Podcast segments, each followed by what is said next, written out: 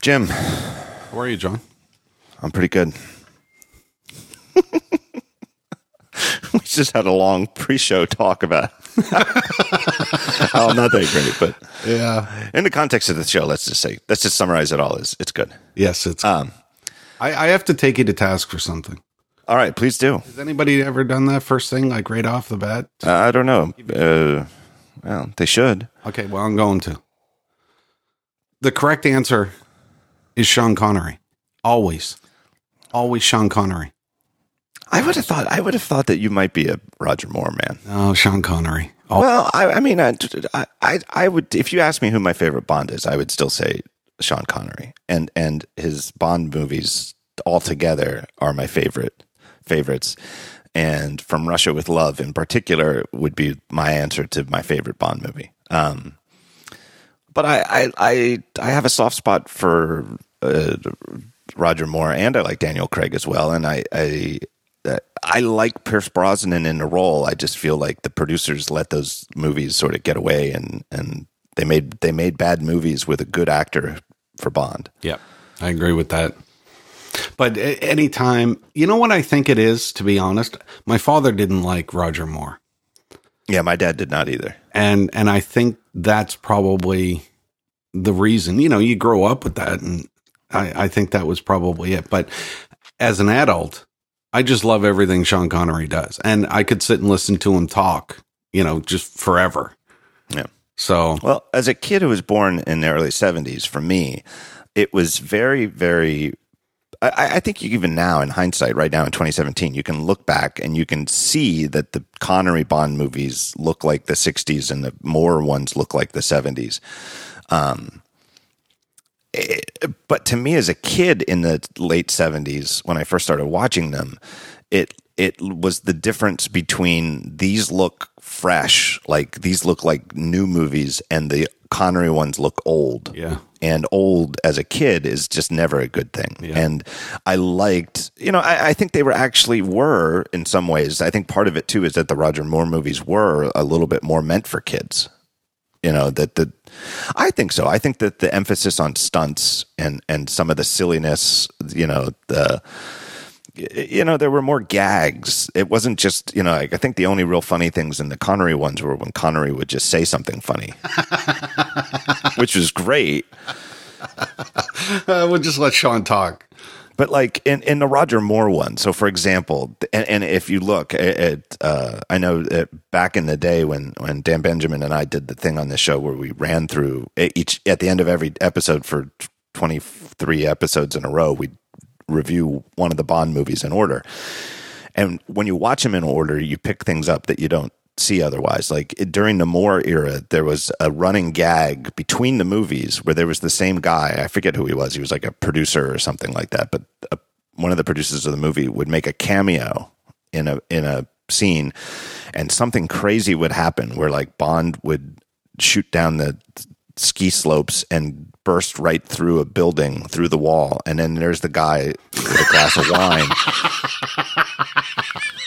you know what I mean? And he just looks he just looks at his glass of wine like, Am I drunk or did that just happen? And it and the best one is I think it actually is pretty funny. It's it's in The Spy Who Loved Me and and Bond is driving the Lotus submarine car and comes out of the ocean on a beach full of you know uh, sunbathers and he drives right out of the ocean and there's the guy with a glass of wine on the beach and he just looks at the glass of wine like jesus christ am, i mean am i fucked up or did i just see a car drive out of the out of the ocean oh, I love that. That's great. Yeah. and, and and you know, and that's the sort of thing that just it would have been. It would have never worked in the Connery movies, you know. And it, I think it's you know, it's obviously a little childish to have a, a submarine car that drives out of the ocean onto a beach. Well, I'm I- with you. Connery was the best, but more, I, I, I think you got to give him credit, and I really do think you have to give him credit because what he did was he in no way shaped. He was he was totally comfortable with not being as good as Connery. Like, you know what I mean? Like he he he didn't try to be Sean Connery. He didn't try to outdo Sean Connery. He just was himself, and he was very very comfortable as Roger Moore's James Bond. That's a good point. That that is a good point. You you wouldn't want somebody coming in trying to be uh, the guy before him. You know, he, he he did make it his own. And I think that that's what turned it into this franchise that can span 40, 50 years and is ongoing is it more made it possible for them to do three or four, five pictures with an actor in the role and then not really reboot it, but sort of semi reboot it you know, and the Moore one in particular, they didn't recast any of the other roles. The same guy played M, the same guy played Q, the same woman played Moneypenny, but he was not the same guy. He was James Bond, but he was not the same James Bond, and he somehow made it work, and uh, it it it turned it into a different kind of franchise. Well, he was the longest running one, right? Yeah, definitely. Yeah, yeah. Uh, he made six movies, and it spans 1972 I think, was when it was either 72 or 73 when uh, Live and Let Die came out. That was his first one. And then uh, he did Man with the Golden Gun, which was his worst one and one of the worst Bond movies ever made. I mean, he ends up fighting a midget at the end. he does. He ends up fighting Hervé Villechaize. okay, we can just end, end the podcast right now. What a note to end it on, right there. Uh, then, then came his best movie, The Spy Who Loved Me. Yeah. Then came Moonraker, which I I think when Dan and I reviewed them, I sort of poo pooed because of all the silly space stuff at the end. But I, I've since come around, and especially the up until the space stuff, it's a really solid Roger Moore Bond movie. Um, then came this is all off the top of my head. This is how good I have these memorized. Uh, uh, for your eyes only, which is not good. Um, and then came Octopussy, which is a great title. And then his last one was uh, A View to a Kill, which he was pretty old for. Because one of the things people don't realize is Roger Moore is actually older, was older, last we have to talk about him in the past tense, was older than Sean Connery. So they replaced Sean Connery with an actor who was already a couple of like I don't know, like nine months older than Sean Connery. Huh. So they didn't recast it younger when they replaced him with Moore. Um, and you know, there, I remember as a kid when when A View to a Kill came out, I was like twelve or thirteen or something like that, and and all of the reviews mentioned how old Roger Moore was. It was just it's it's just what they reviewed. But uh, if you watch it, it kind of holds up, and I don't think that they were pretending that he was a young man. You know, it's like, well, Bond is 50, 55 years old and he's still on, on the service. So what?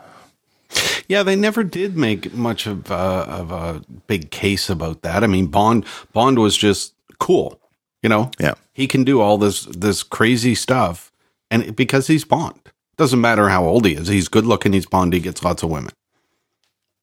That's that's the character. and he likes to drive fast cars. And he likes to drive fast cars with all kinds of toys, oil slicks and machine guns and submarines. Yep. Uh, that, that that almost sounds like you. That that's your life right there. Martinis. Martinis. Yes. yes. But now it really does seem. Before we get off it, it really does seem to. I wrote. I, I linked a whole. You know, everybody knows I love Bond. Um, so why not? When when Roger Moore dies, yep. spend a week with lots of links. Uh, he just seems like he was a genuinely great guy. Uh, he he really did devote the last few decades of his life to UNICEF, which is a great cause. Uh, he really did seem to care, and and you know, like that. There was this story that some guy passed around, and it seems legit because he's got the, the autograph about uh, when he was a seven. Did you see that that story I posted where he was a seven year old and he met Roger Moore in an airport in 1983? I didn't see that one.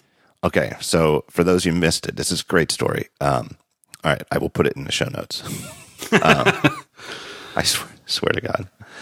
Uh, so this kid um, is seven years old, 1983. He's in an airport in, in Nice. I don't know how you pronounce it. Nice. Nice. Nice. Um, and he's with his grandfather. And he's and he said this is like before there were like uh, uh, first class lounges, and he's just sitting there right at the airport terminal. Is Roger Moore reading a newspaper? And he says, "Oh my God, Granddad, that's that's James Bond." And his grandfather has no idea who James Bond is, no idea who Roger Moore is, but he knows his kid is very excited, and this man is, is very famous. And he says, "Would you like me to to introduce you to him?" And he goes, "Yeah, yeah, yeah." So the grandfather walks up and he goes, "Excuse me, sir. My son says you're very famous. Uh, I, I, we don't mean to bother you, but would you would you mind signing the back of his plane ticket. And Roger Moore, he says, is very gracious and said, Oh, it would be my pleasure. And he folds down the newspaper and takes a pen and he, he, asks him his name and writes a little, you know, thing, Timothy, good luck, you know, best wishes, Roger Moore. And the kid walks away. And the kid said, You know, I didn't really read cursive at the time, but I, I could kind of read it. And I could tell that he, it, whatever he signed his name, it didn't say James Bond. And I said, and he says, Grand, Granddad, what does this say? And he says, Best wishes, Timmy, to, you know, Roger Moore. And he goes, That's not his name. His name's James Bond. And now the kid thinks that, now the, the kid's granddad thinks that maybe Roger Moore is an asshole and like pranked the kid. And he went up to him and said, Hey, my kid says that's not the right name, that your name is James Bond. Oh and my said, God. and the kid says, Roger Moore just looked at him and he had him, you know, and he, and he gave him that Roger Moore raised eyebrow and had him come close. And he whispered to the kid, My name is James Bond, but when I'm traveling, I must use a fake name because Blofeld has agents in the area. Oh my God. And he says, Now you know, and I know, but you must keep this between us. And the kid just walked off and said, All of a sudden, instead of having the wrong autograph on a ticket, I was on a mission with James Bond. wow. And then the the kid grew up and worked in like the film industry and was on the set. It was doing a TV commercial for UNICEF where Roger Moore was going to be there. Now the kid's like 30 years old. It's 20 years later. And um, during the day, he like you know walked up to him and said, "Hey, you you probably won't remember me, but uh, back in 1983, I was seven years old in Nice, and I met you at the airport." And and he told Roger Moore the story, and Roger Moore laughs and says, "I don't remember that, but that's that sounds like me. You know, it's very nice to see you again." and then they shoot this commercial, and at the end of the day, the guy's walking down the hallway, and and Roger Moore is leaving as well to go. You know, his car's going to pick him up, take him to his hotel, and Moore says to him in the hallway, and he goes, "Of course, I remembered you." But you can't trust those cameramen. Any one of them could, any one of them could be working for Spectre. Oh wow. That's that's great. What a story. It just and it just seems like Roger Moore was the type of guy who that sort of thing came naturally to. And you just know that eyebrow when he says that he raised his eyebrow, you just know the look, right? Yeah. Yeah. Yeah. Exactly. But Oh, man. what what a great comeback. You know. So great. Of course, I'm James Bond. All right, let's take a break here. I'm going to thank our first sponsor. Let's get this show rolling. Um, it's our good friends at Squarespace. Look, when you need to make a new website, I don't know, maybe you're going to start a podcast. A lot of people are starting podcasts. You know where you can put your podcast? You can put it at Squarespace. And guess what? Instead of worrying about like creating a CMS or hooking up a CMS or how you're going to post stuff and how you're going to get uh, how you're going to get an RSS feed and an iTunes feed, guess what? You do it at Squarespace and it all happens automatically oh your website isn't a podcast it's something else you're gonna you're gonna start selling stuff maybe you maybe you make like custom t-shirts or something like that and you need a store guess what set it up at squarespace squarespace lets you build websites and it makes it so easy and you do it right there in the website itself it's totally WYSIWYG, totally visual.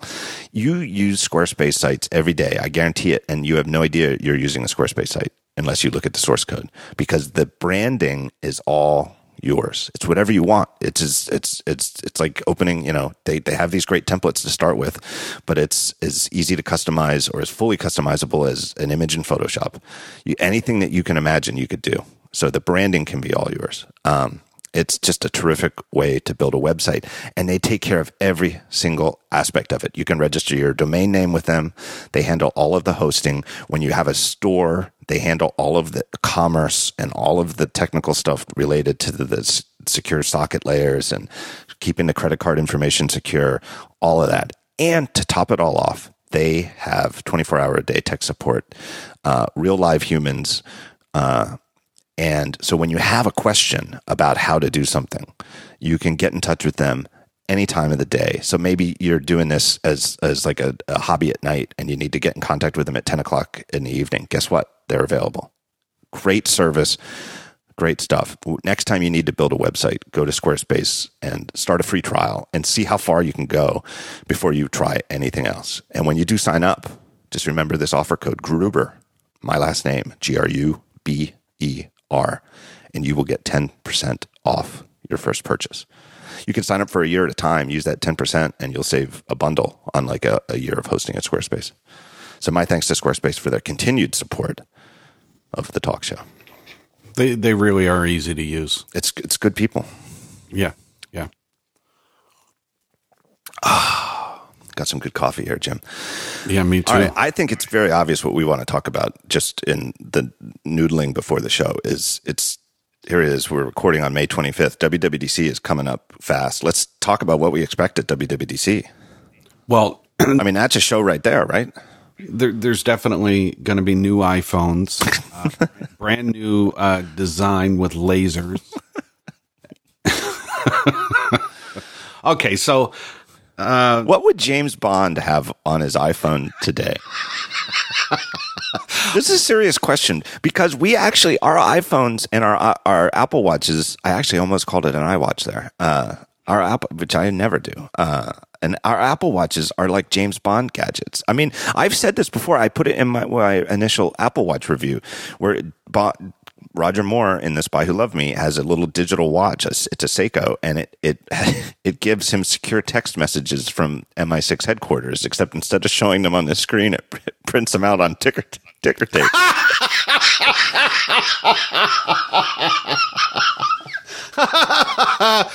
like if you, th- you know, like where where does the spool of ticker tape go? now now that's what I want in my Apple Watch. I want a ticker tape thing so when my texts come in, it will print them out. right like being able to to raise your wrist and see a text message that was sent totally securely like an iMessage where it's got end-to-end encryption is a, a James Bond feature or it was when we were kids now it's something you can go out and buy for $299 Yeah, I want that. I what would James Bond have on his iPhone that normal people don't have I mean like a switchblade like a uh, you know, what do you call it? What do you call those zappers? Like a cattle prod? You know what I mean? Like the a stun gun type thing? Like Tasers. Taser. Yeah, I think a taser would be useful. no, he would have to have like a laser or something that he could shoot Yeah, with, wouldn't he? I mean, it's got to be something. yeah. Roger Moore had a laser on his on his watch one one of those movies. I think it Live and Let Die. Remember that he was he Hmm. Was jumping on crocodile heads and uh, As you would, uh, you know. Yeah. no, there's not going to be an i uh, no iPhones at WWDC. Correct. No, no, no iPhones. So let let's first let's talk about what we know is going to be there, and that's software. Right. Because it is WWDC.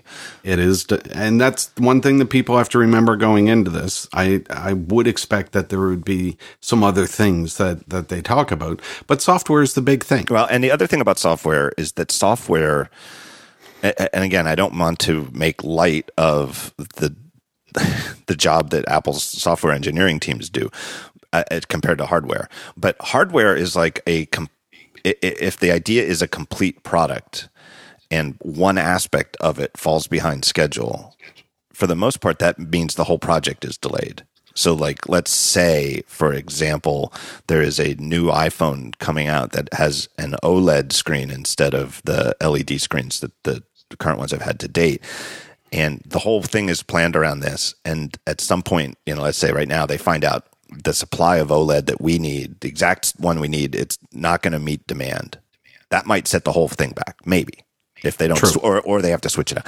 But with a software project like iOS and macOS and tvOS and whatever, they might say, "Here's the seven things we want in iOS 11," and if two of them are like mm, maybe not ready, they can just go with the five that are ready and say, "We'll we'll those two that aren't, you know, we were hoping to get those two out this year, but we'll we'll do those next year." Right? So the annual nature of the software it, it, it it's it's more or less just which which major features are gonna are on schedule and then they make the cut. So we're gonna see iOS 11. We're gonna see macOS 10.13. Right. Yeah, and they'll um, they'll show us some some new features that are going to be in there. There's always you know a couple of things that people are really looking for. In recent years, it's been a lot of in- integration between the two, um, and then they'll open up uh, you know a bunch of new APIs, and developers get to work. And it, it, it's funny, you know, I was talking to James Dempsey uh, yesterday or the day before, and I said, you know, when a lot of the press sit there, we we look at at the WDC keynote, and they announce, you know, a new iPad or you know an iPod in years past, and and we all clap, but they they announce, you know, a new API, and like 5,000 people start screaming and clapping. And, you know, Yeah. the, re- the rest of us are sitting there saying, okay, well, I guess that's a big deal. Yeah, like uh, I, I think probably the best example of that that I can remember would be when when they announced Swift. Yeah. I got it because I'm a little bit programmery enough. I mean, I have a computer science degree. I mean, so I, I, I know exactly what they meant, you know, and I know firsthand how uh, polarizing Objective C is. Like it, it's it's a weird the thing about Objective C that's undeniable. I mean, and I think even a, a non-programmer could just look at the source code and you see all these uh, square brackets around everything, and it, it doesn't look like other programming languages. Whereas Swift looks a lot like JavaScript and other just sort of generic programming languages. It's sort of closer to the ideal of pseudocode. Um, and man, when they announced Swift that we've got an all new programming language that we've invented and it's just, you know, optimized for Apple stuff and it's our language for the future, that room erupted and the press area was like, what does this mean? right? Yeah, it's true. Absolutely true. But WDC in, in in a lot of ways is completely different than the other events that we go to. Yeah, totally. You know. and then the fact that they brought um, Chris Lattner out to do the introduction was again, you know, uh, it, that Chris Lattner has since he left actually in, in the last year and now works at Yeah. Tesla, but he's you know he was been in uh, in charge of Apple's programming language stuff for a long time. He invented LLVM and Clang, and he's he's the origin he's the original guy who invented Swift before it became a group project. Uh, he is a rock star in Apple developer circles. Like he and his reaction to seeing him on stage in the keynote, not just in the afternoon State of the Tech Union, you know, keynote, but the real keynote. Like people were, acting like you know. Uh, Dave Grohl and the Foo Fighters came on stage. they really were, though, right? They were, yeah. It's it's absolutely and, true. and the yeah. press area is everybody. Most of the people, a lot of the people, were like googling Chris Lattner, you know, and they're like, well, "Who the hell is this? And why is he getting this rousing ovation where he has to wait for everybody to calm down before he starts talking?" yeah. Uh, so, what do you? But that's that's who it's for. Yeah. That's that's who this conference is for. Well, it's it's an interesting balance because it is for the mass market. Like Apple definitely expects front page news, you know, on course, newspapers, you know. So it is this interesting mix, and and they definitely can save a lot of the more technical stuff for the afternoon keynote. I mean, that's you know, I, I've often said this that if they don't call it a keynote, they call it the State of the Union, but the afternoon State of the Union thing really is the the technical keynote. Yep. And so it's interesting when something truly technical, like a new programming language, is deemed so important that it makes the morning keynote. Do you go to that? Uh, I wish that I did, uh, and I try to if I can. But the last few years, I've had uh, uh, like the private briefings, post keynote briefings about what's in the morning keynote in the afternoon, and those they tend to run behind, and so uh, it's generally impossible for me to make that. So I I watch it afterwards on video. Yeah, me too. Me too. I, I, I think I, I've been in the, I don't know, the past five or six years, I may have been to one.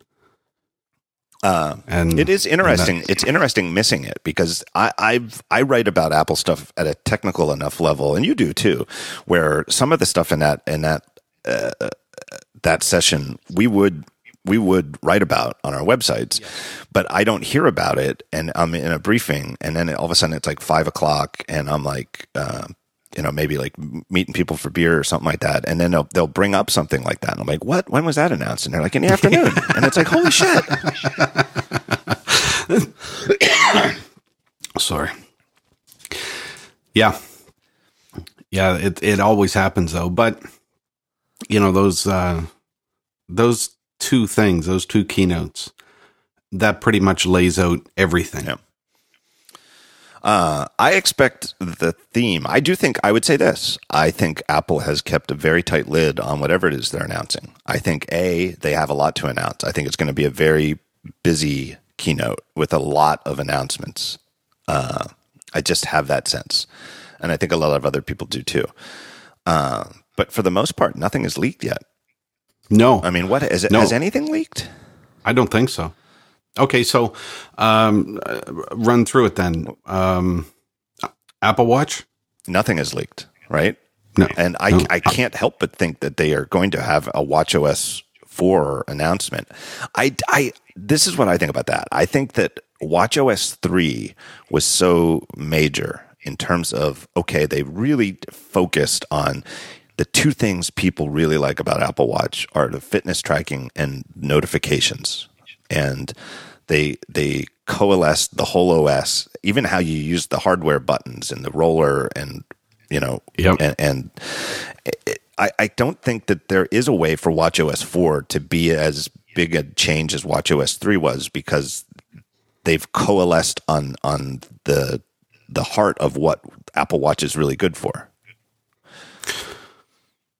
Did you see the? Uh, I, I wrote a piece a little while ago about using my Apple Watch without an iPhone, and what I found, I, I did it on. Well, I didn't do it on purpose at first, but I got one of the uh, red iPhones, and I didn't sync my watch with it, and I started missing phone calls, text messages, emails because my phone was on silent because I had my my watch on and it was linked to my watch so I would get everything coming in and my watch would vibrate and I would pick up the phone and answer it and you know do whatever uh, all of a sudden I was missing everything and people would say you know I I tried calling you you know and I look and sure enough there's you know a list of phone calls and text messages so It's it's The- it's become subconscious for you that your notifications are going to be on your wrist. Is what you're Yeah. saying?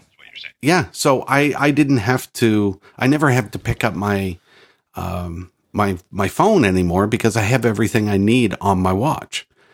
So uh, when I didn't pair the two of them, it was it was devastating for me, you know. So I So I, I actually had to go back and and do it. Yeah, I think I think that's a great example. I think that there's it's I think where they're going where they will go with WatchOS 4 is just taking those two areas, fitness and the notifications and and just the subtle niceties that things that you can do with Apple Watch like having your Mac unlock just by being near it, which I've become addicted to. Like Me too. I swear to God, I, in terms of like drawing a blank on why isn't this working? The other day, uh, I was wearing, I wasn't wearing my Apple Watch. I was wearing a, a, an analog watch, you know, a mechanical watch. And I log, I go to my MacBook, and I didn't feel that tap on my wrist, and it's asking me for my password, and I'm like, oh, what the fuck? Is handoff broken? Is continuity broken? What? And then I like, oh, I was like, duh, of course I can Yeah. log in. yeah, I well, I I'm so used to that now. I just walk up and and hit a button. Yeah. And you know, it wakes up, logs me in, Yeah. and I'm done. So yeah, that was another thing. Uh, when I didn't pair the two, I'd go in and tap my keyboard, and it would. I'd sit there looking at the screen like, Right. It Why- does remind me. It's one of my favorite features of Apple Watch because it does remind me. Yeah. Uh, I mean, I've had a password on my MacBook for a long time now. Really, uh, ever since I started traveling and, and by airplane semi frequently. Um, but when I first got like a, a, a PowerBook, I guess it was my first was an, that I owned was an iBook back in the day. I didn't even you know I didn't put a password on it because it was too too annoying compared to just lifting the screen and being logged in. I don't even know if you could back then. Could you? Could you put a like back in the Mac OS nine days? Could you put a password on a machine? Yeah, remember we had uh, uh, they had voice login. Yeah, but you it was like it, but Mac OS nine was so uh, not secure by default that if you just force rebooted the machine, it would just start up and you'd. I, I mean, it, it. You know, I mean, you laugh, but it, you know, we didn't think anything of it in a day. There were no user we accounts. You know what I mean? It was like you just turn the thing on, and it and it and there you were, which was super convenient. And you know, eventually, you know, with good security and, and having your disk encrypted, and so you feel safe that if somebody, you know, it, if somebody stole or you know my MacBook in the airport, they can't get my data. You know, they haven't they have a nice MacBook they can sell, but they can't get to my data. Um, so it's worth it for that. But just having your Apple Watch un- unlock it automatically just by like touching a button, it takes you back to those days where you could just you're just in. and it's very secure. Yeah. So I think that they'll the Apple Watch announcements. Who knows? I mean, we don't know what they are, but it's. I just think they'll be about adding more nice things that happen just by being in proximity to something. Um, what What about Apple Watch hardware? I don't think that they'll announce it at WWDC. I think that that's considered a September thing. That's what I think. Okay. It would be a very big surprise if they did, though. Yeah. Um, but I just don't think so. And I do think I think the you know, and we we'll get to that in a moment. Um, but I think that that also limits some of the fitness announcements they can make because I think there's only so much they can do in the OS, whereas a lot of the improvements I think they want to make require new hardware. Which, like for example, yeah. the the story that's MS or CNBC has been tracking it, where uh, where they've reported that Apple is uh, working on glucose monitoring, non-invasive. Right continuous glucose monitoring. And they even said that Tim Cook personally is wearing an Apple Watch prototype around Apple's campus that does it. Yes. Um, I, it, this is such a huge deal. I, I don't personally have anybody in my immediate family who has diabetes, but I have friends who have kids with diabetes, a couple of friends who have kids with juvenile diabetes. And you know, all of them are, are super healthy and are all getting great medical care, but it, it is a 24 hour a day nonstop source of minor stress on the parents right. and the kid. I mean, because the only way to monitor your blood is through the pricks, and that sucks. It sucks even if you're an adult. But guess what? Like if you have a seven year old and you you know like they're sick, and you get the diagnosis, like it's always good news when you figure out what is wrong, right? And you say we know exactly what's wrong. You know, we have bad news. Your kid's diabetic, but the good news is you know, it's totally treatable. But you tell a seven year old that you're going to have to pick, prick their skin and get a blood sample every day for the rest of their life. I mean, that it, it just doesn't fly, you know. Uh, so, conti- you know, to have it, but in a non-invasive, continuous method through the watch, I, I just it would be so great for the kids, so great for adults who have diabetes. And then the thing that that occurs to me personally, because it, it, my wife and I, our son has a, a really severe anaphylactic dairy allergy. Um, like if he has even just a little bit of dairy, he gets violently ill and and has passed out even in like a hospital setting with like an eighth of a teaspoon of milk.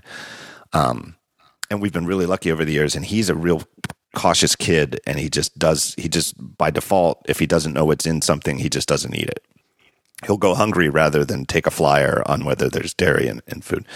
But Wow. Uh, especially for my wife because she's a bigger worrier than me every single day, especially when he was a younger kid. You know, he's 13 now, but when he was like, you know, first grade, second grade, it's every day. I mean, and his school is great, and allergies are so common now that you know schools are school nurses are all you know well aware of which kids have which allergies. But in the back of my wife's mind. Uh, it's, it's constantly starts like, what if he accidentally gets dairy? Now, dairy is different, but imagine if he had diabetes instead. And not only is he, and he could wear an Apple Watch. If if my wife could get that notification too that hey uh, you know his his glucose is high or low it, not only could she help him but just on the normal days when there's no problem the fact that she knows his glucose is fine because she doesn't have that alert would be it's life changing right. I mean that's a sense of of calm you know? I know everything is okay. Yeah. uh, I don't know. The thing is about the CNBC report, I, I am not surprised at all that Apple's working on this. It it it's it seems like a, tr- perfect Apple pr- problem to solve, but there's no indication of whether this is planned for this next, you know, this year's new Apple watches or not. Like it, it could be the sort of thing that might be two, three years out, and it could be the sort of thing that even if they have it working pretty well, it, it uh, for all I know, it might be like two or three years of regulatory hurdles before they can ship it. Right. And that's something that you were talking about earlier where, you know, the software could be ready, but if the hardware is not. Right. Well, and the regulatory you know, stuff, I mean, God, I can't even yeah. imagine what a nightmare that is, you know, and for yeah. good reason. It should be regulated, but it's, you know, I'm, I'm sure that it's, it, it moves, those type of things move at a much slower pace than the tech world does. All right. So l- let me, uh, let me upset some people here. And play um, devil's advocate and be, look at this in a cynical way. Uh, do do you think Apple is doing this as a way to sell more devices or because they care about health? I think both. I I do think both. I, I think that uh, of course they're in the business of selling devices, and of course if they can turn this into a device that that uh, health insurance would subsidize the purchase of, and I I think it would. I think health insurance policies would buy kids Apple watches or or at least subsidize a big chunk of the price because it's it, a two hundred ninety nine dollar watch or two fifty or maybe you know if it takes two or three years by that time they'll have one for one ninety nine or something. Um, it, it could greatly greatly. I mean, number one, it, it could absolve them of the cost that the insurance is already covering for the the the invasive blood tests. Right. Right. Um, and it's going to keep these kids. It's going to keep these kids healthier right? It's going to keep them from from you know going to the doctor, you know, by having you know their their blood sugar drop or something like that. Um, you know, and so yeah, and and then once if insurance covers the price, then Apple's going to sell a boatload more of these watches. I mean, diabetes is is uh, you know obviously a fairly common disease. I mean, I, so I don't know that it's entirely a coincidence that they're attacking a disease where there's a fairly large market of patients, as opposed to some tr- more obscure disease that maybe the watch could also do. But I, I, I feel like the, the altruism of it and the business aspect of it go hand in hand. Yeah. And you know what they won't do? Here's here's uh, just one last point on this. What they won't do is remember that scumbag uh, guy. I don't even remember his name. I don't even want to say his name, but the guy who bought the rights to some prescription drug that was like unique, and then the first thing he right. did was raise the price by 10x. Yeah. Um, so, like, what Apple won't do is no way would they do is make a special edition glucose monitoring Apple Watch that costs a thousand dollars. Correct. Yeah. Right. I agree. It, it would be a thing that everybody gets in their Apple Watch. That's where they, you know, they won't price gouge the the the people who need the glucose monitoring one.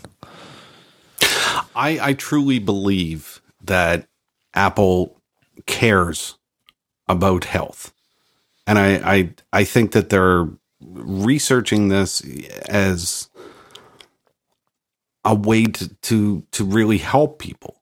You know, the same with with the fitness and and look yep. at how they they went through um you know with with uh, wheelchairs yep. and you know they worked with those people to say how can we make this better for you obviously we won't tell you to stand anymore because that's mm-hmm. rude you know, but they did a lot of things where they can track uh, for swimmers and for all of these things. I I truly believe that they care about that. I do too. And a, as a side effect, they do sell um, more devices, and that's obviously very important to them.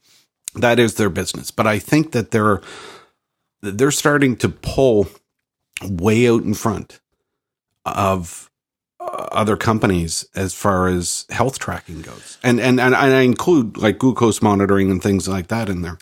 Do you remember the shareholders meeting a couple of years ago where where um, I think that what happened was that a, a, a, shareholder stood up and and and I think gave Tim Cook grief over Apple's environmental spending. I, I, think it was on, but it doesn't really matter.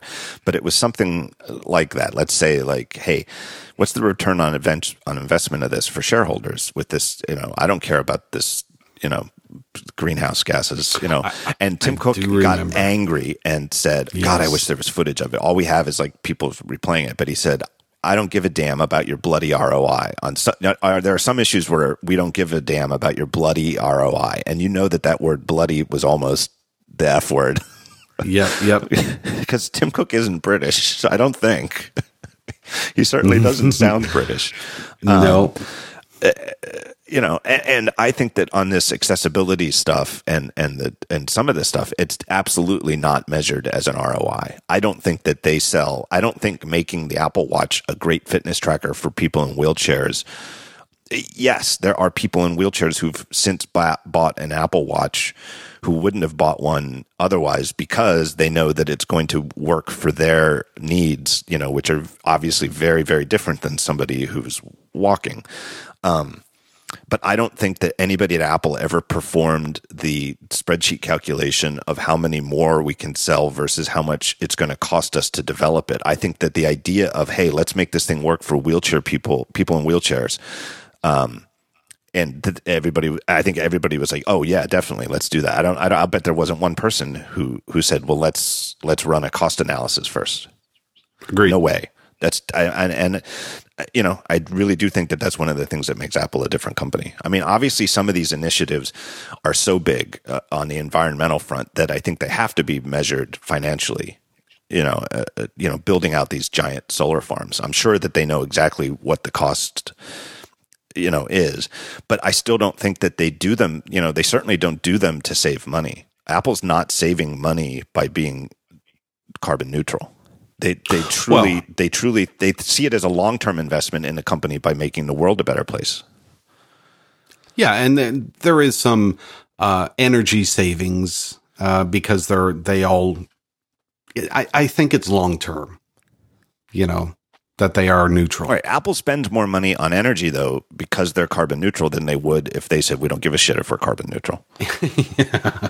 They would they do. They but, spend more money and there's no there's really no direct return on that investment. There's no immediate return on it. It's it's it's a long-term, you know, uh, if the world is a better place and and and we can set an example that others follow and we can help get these greenhouse uh, gases down apple will be in better place in 50 years when everybody who's here right now is retired or dead apple's going to be in a better place because of this because the world's in a better place i i, I mean it'll, i don't want to get all catch up namsy pamsy here but I do. I think, but I think you're right, and I think the fitness.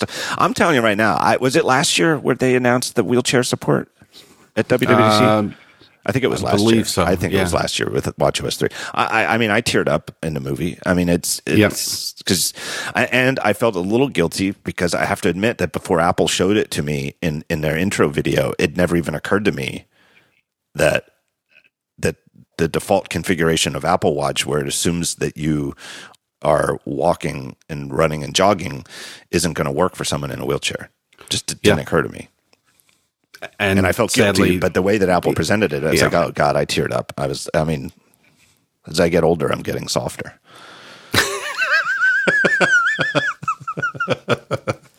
we all are, John. Speaking of wheelchairs, yeah. friend of the show, uh, David underscore Smith. He's uh, a developer with all the plus plus apps. He's got a pedometer plus plus app that that hooks into HealthKit and gives you a like a pedometer specific uh, interface. It's a great app. If, if you're interested in counting your steps and stuff like that, you should really look into it. It's a terrific app. Um, did you see there's a new feature in iOS that they've added a couple iOS 10 a couple months ago where an app can set a custom icon for the app? So for oh, ex- no. Oh, they they apparently added it for sports apps. So for example, the MLB app can now it asks you now, hey, would you like to change the icon for the app to the icon of your favorite team? So for me, I, oh, I, you can put the Red Sox in yeah, there. I, put, I could put the Red Sox, uh, Tampa Bay Devil Rays, any, anybody I want. I actually tried it. It's funny. I tried it when it first. I, I, heard about the feature, and I heard that it was all apps can do it, but it was it was. I, I heard I heard somewhere. I think it was I don't think it was through public channels, but I heard somewhere that Eddie Cue sort of spearheaded it because of his interest in sports, and he knows some of the guys at this, you know, the sports apps. Um, and so I tried it, and I hated it because I, even though I love the Yankees, and the Yankees are most of what I care about in the MLB app, it totally breaks years of my habit of looking at the MLB logo, the the league's logo, and tapping that. Yeah. You know, so I actually turned that off. But anyway, David underscore Smith um, used that feature and has an option in his pedometer uh, plus plus app to change the icon from somebody walking to somebody in a wheelchair. Oh, that's nice. It's, it's you know what? It's like the same way that honestly, it's like the way that people at Apple think of things like that. Yeah. The Apple developer community is full of when when you have somebody who's a, a, developer but who has a thoughtful sort of humanist streak to them like David Smith that's why he's an iOS developer, right? It just is the sort of thing yeah. that occurs to, you know, the right kind of people. I don't know. I saw that in his change notes and I was like, oh man, that's a great feature. Um, what did you think of uh, Jer- Derek Jeter Day? I can't really talk about it, Jim. uh, I have a better story though than Derek Jeter Day. Derek Jeter Day was Mother's Day, and I was thinking about going and taking my son, but Amy didn't want to go, and it's Mother's Day, and Derek Jeter picked Mother's Day. It wasn't, you know, he the Yeah. Yankee said, "When would you like to have your day?" And it, he said, "I'd, you know, I, I love my mom so much. I'd love it would be it would be meaningful to me to have it on Mother's Day, but." It put me in a position of, do we blow off Mother's Day and go see a Yankees game? That wouldn't be a good idea. Well, I, I have to say, on, in all honesty, you know her, and so this might you, you might be surprised, but she was honest to God. She was like, "Go seriously, you know, we'll we'll do something on Saturday or whatever, but you know, if you want to go, go." And I she believe really, that. you know, like one thing I, I don't have to worry about with her is she tells me what she's thinking. so like I don't have to worry about the thing where she might say, "Oh yeah, you should go," and then we go, and then I find out it was a test and I failed the test. No, if she doesn't want me to go, she she would say, "You sh- are you an idiot? Why would you go on Mother's Day?" But she told us to go, but we didn't, and instead I watched it on TV. Um, and this is the best thing. Friend of the show, Matthew Panzarino, um, was in New York at the time. They're having TechCrunch disrupt. And Monday morning, uh, his first the first day of the conference, he had an interview with Derek Jeter and uh, his co-founder of the website, the Players Tribune. And um, Matthew invited me up to you know to come see it and have backstage passes, and I got one for Jonas as well. So we played hooky. He missed school unfortunately, and we took the train up to New York. Saw uh, Matthew's excellent interview with Derek Jeter, and then uh, Jonas and I met him backstage. Oh, good for you. It was great. He was very Wow. nice. very very nice man, very handsome. God, is he handsome? Jesus. He's not as handsome as I am. I mean, Well. let's be honest. I don't know, Jim. I don't melt when I'm around you. Uh, well, yeah, that's what you tell people. His hands are softer than yours as well. I have to. I have to say. I, I don't even know what to say about that. Derek Jeter has very soft hands. I, I, It's like calf skin. I don't know what to say. Corinthian leather. Yeah. Jeterian leather. I, I must say that uh, I, I did watch that because obviously, you know, he's a, a very important man in the sport. And I, I was I was touched. Yeah. I gotta say, I you know, looking at the people in the crowd, they were crying. You know, they were they were proud, they were sad. You know, they they understood what he meant for the team. Yeah, and he just had that sort of magical career where things Yeah. just always seemed to go right for him up, you know, up until that bloop single in the world's 2001 World Series that went over his head. Uh, but even then, it's like even when they lost the World Series, they had to lose it in like the most spectacular fashion possible. Yeah. a broken bat bloop single over over the shortstop right after they you know had him come in to to play a close ground ball. Uh, no, it was it was great, and Yankee fans certainly appreciate that sort of thing. Yeah. All right, back to WWDC. Yeah. So I don't think we'll see hardware on Apple Watch. Uh, There's rampant rumors though that we might see new iPad hardware. Uh, what do you think about that? That wouldn't surprise me at all. because I would say primarily uh, it's just been so long, right? Yeah. So the the the 12.9 inch, the big iPad Pro, uh, came out in September of 2015. So it's over a year and a half old, and the regular sized iPad Pro came out last March, April, around around then. So it's a little over a year. Um, I- I- it's just crying for an update. And if it doesn't come out at WWDC, that pushes it to the fall.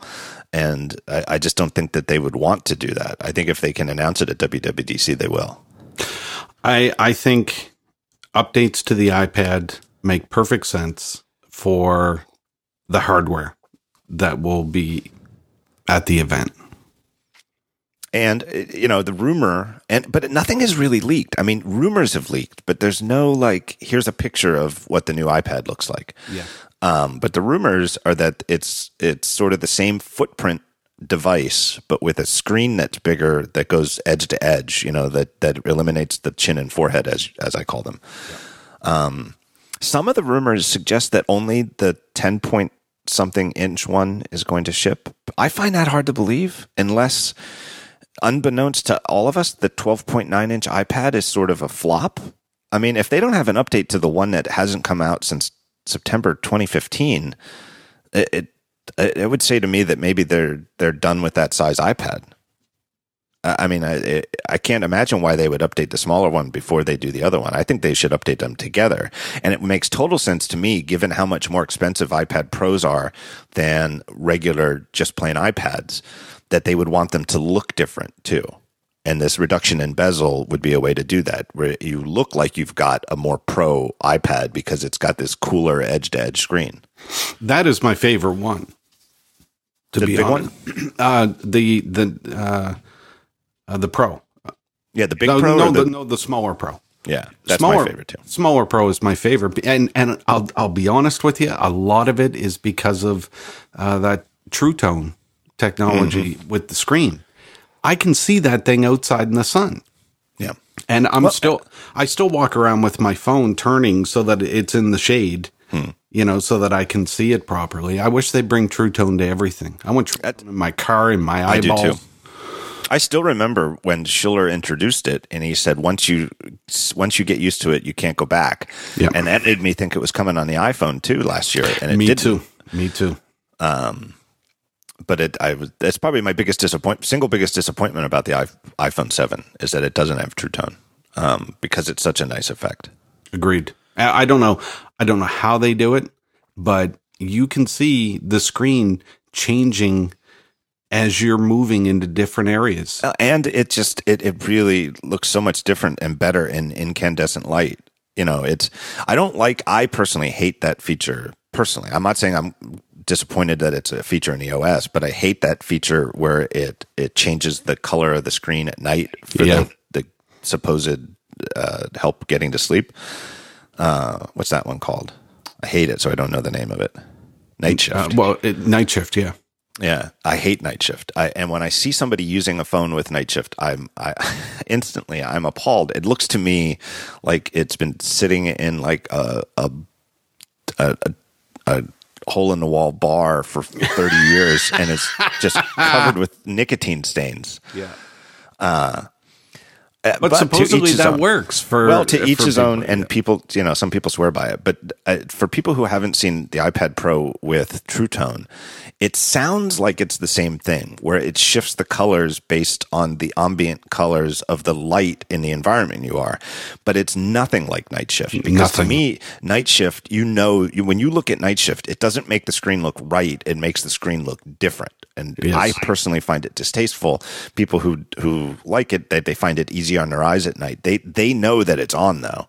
Whereas true tone once you get used to it you don't know that it's there. It just makes the screen look quote unquote right in all lighting environments.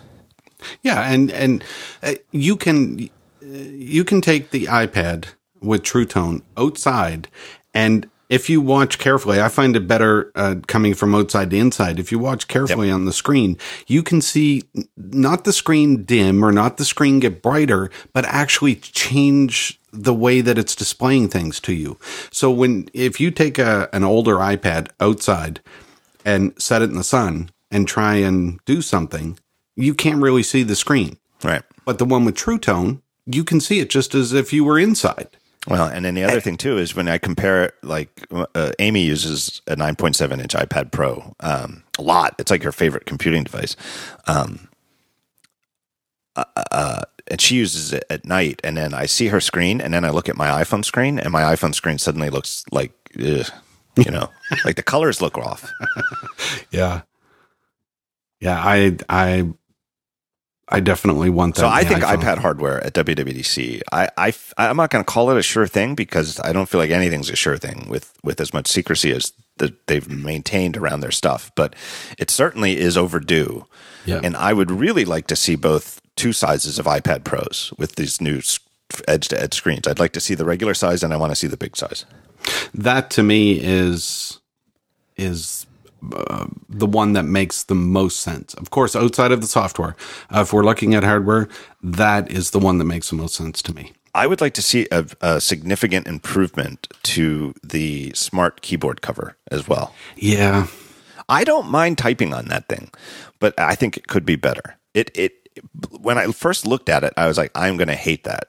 And then when I actually tried using it, I was like, this is actually a little better than I thought. Um, but I feel like there's so much room for improvement. I I I don't understand why the the keys on the the cover are so small. I know I know exactly what you mean. Why not make them bigger and make them closer to each other? Yeah, it just it they have those beautiful keyboards um you know on the MacBook Pros. If Yeah. they would take that, put it on a smart cover, I would love it. Even if it made the cover thicker. I, it doesn't matter. All right. But Uh, I don't I don't think that it would make the cover thicker. I mean, those Here- keys are pretty high as it is.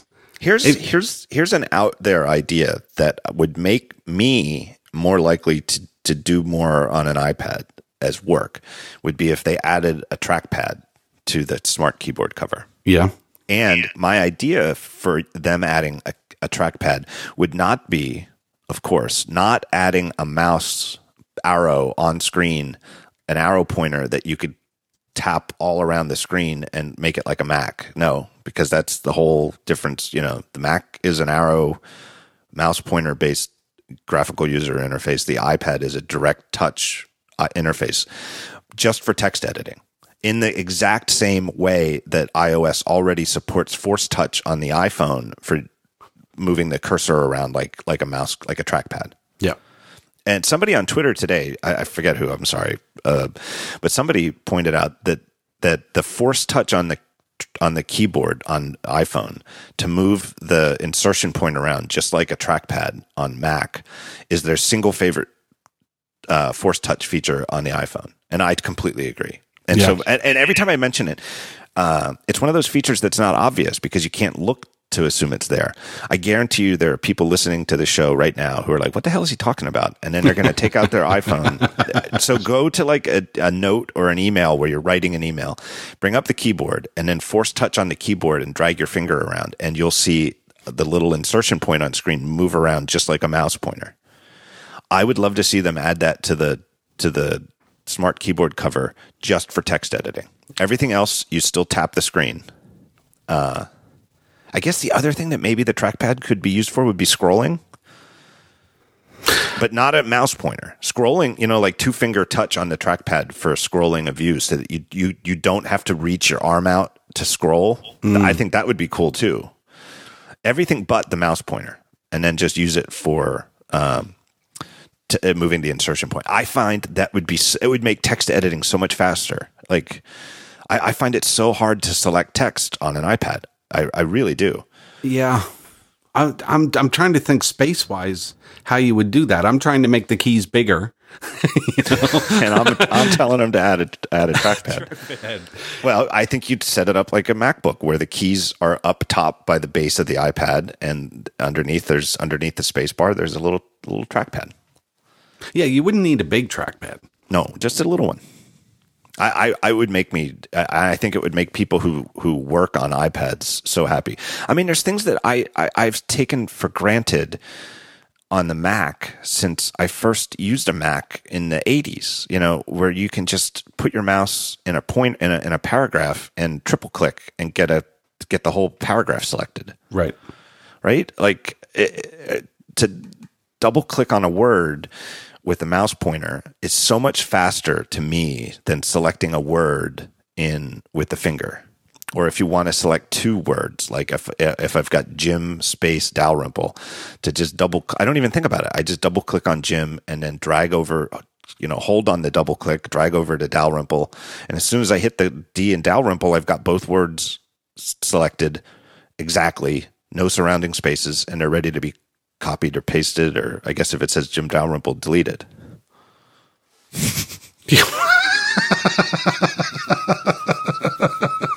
You know what I mean? I yeah.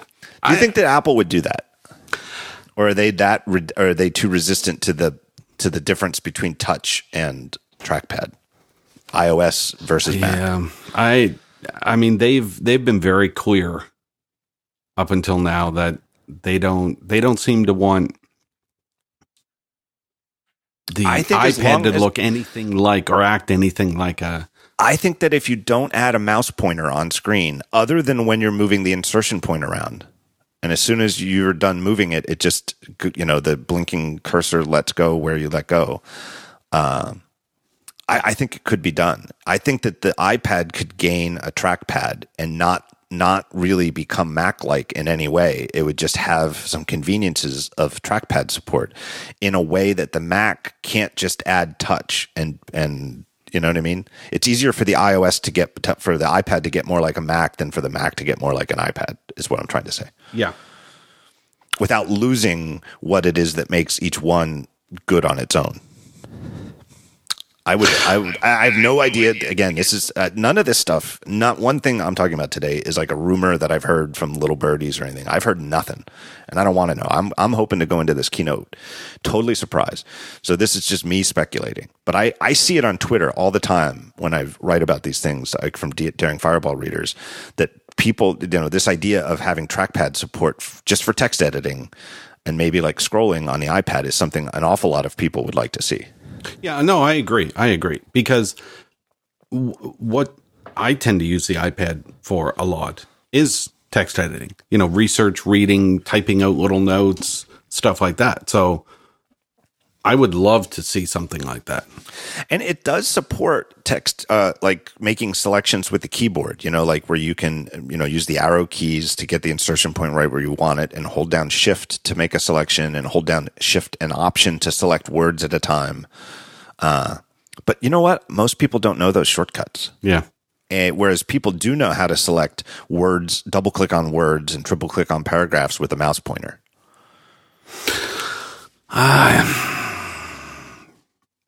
What I, and I, I still want the keys bigger. what about? all right, what about the iPad Mini? Uh, Boy Oh. Genius report. Jonathan Geller reported last week that he's heard from a source at Apple that the iPad Mini is going to be discontinued. But that whether that means that we're just haven't, you know, I think if that's true, if, and I, I don't know, I, I'm just saying if it's true, I don't think it means that they're going to stop selling the iPad Mini. I think they're going to do what they've done with the MacBook Air with it and just keep selling the MacBook Mini as it is until people stop buying it. I uh, okay. I do like the i the iPad Mini, but I use the nine point seven much more. I love the iPad Mini, but it's it's hit me right in the as I'm I'm at the I've talked about this before, but it, I'm at the point now where I need reading glasses when I have my contacts in. Um, it's exactly on schedule for a mid 40s person who's uh, nearsighted. Like all of a sudden, I need it, it. The fact that the iPad Mini is the same interface as the pixel for pixel, the same interface as the 9.7 inch iPad, just smaller, uh, makes it I, it's hard for me to read at this point. I love it though, and when I was younger, and and and honestly, the way that that presbyopia comes on, uh, for those of you you too young to have it yet, it happens very fast. You're you're I know you're going through the same thing. Yeah. Uh, and it, ha- it, you, you it it's like one year you see perfectly at at reading distance, just like you did when you were in your teens and your twenties and your thirties, and then all of a sudden, like one year later, it's like you, you can't read this distance and you have to hold it out, and then two years later, it's like I can't read this at all.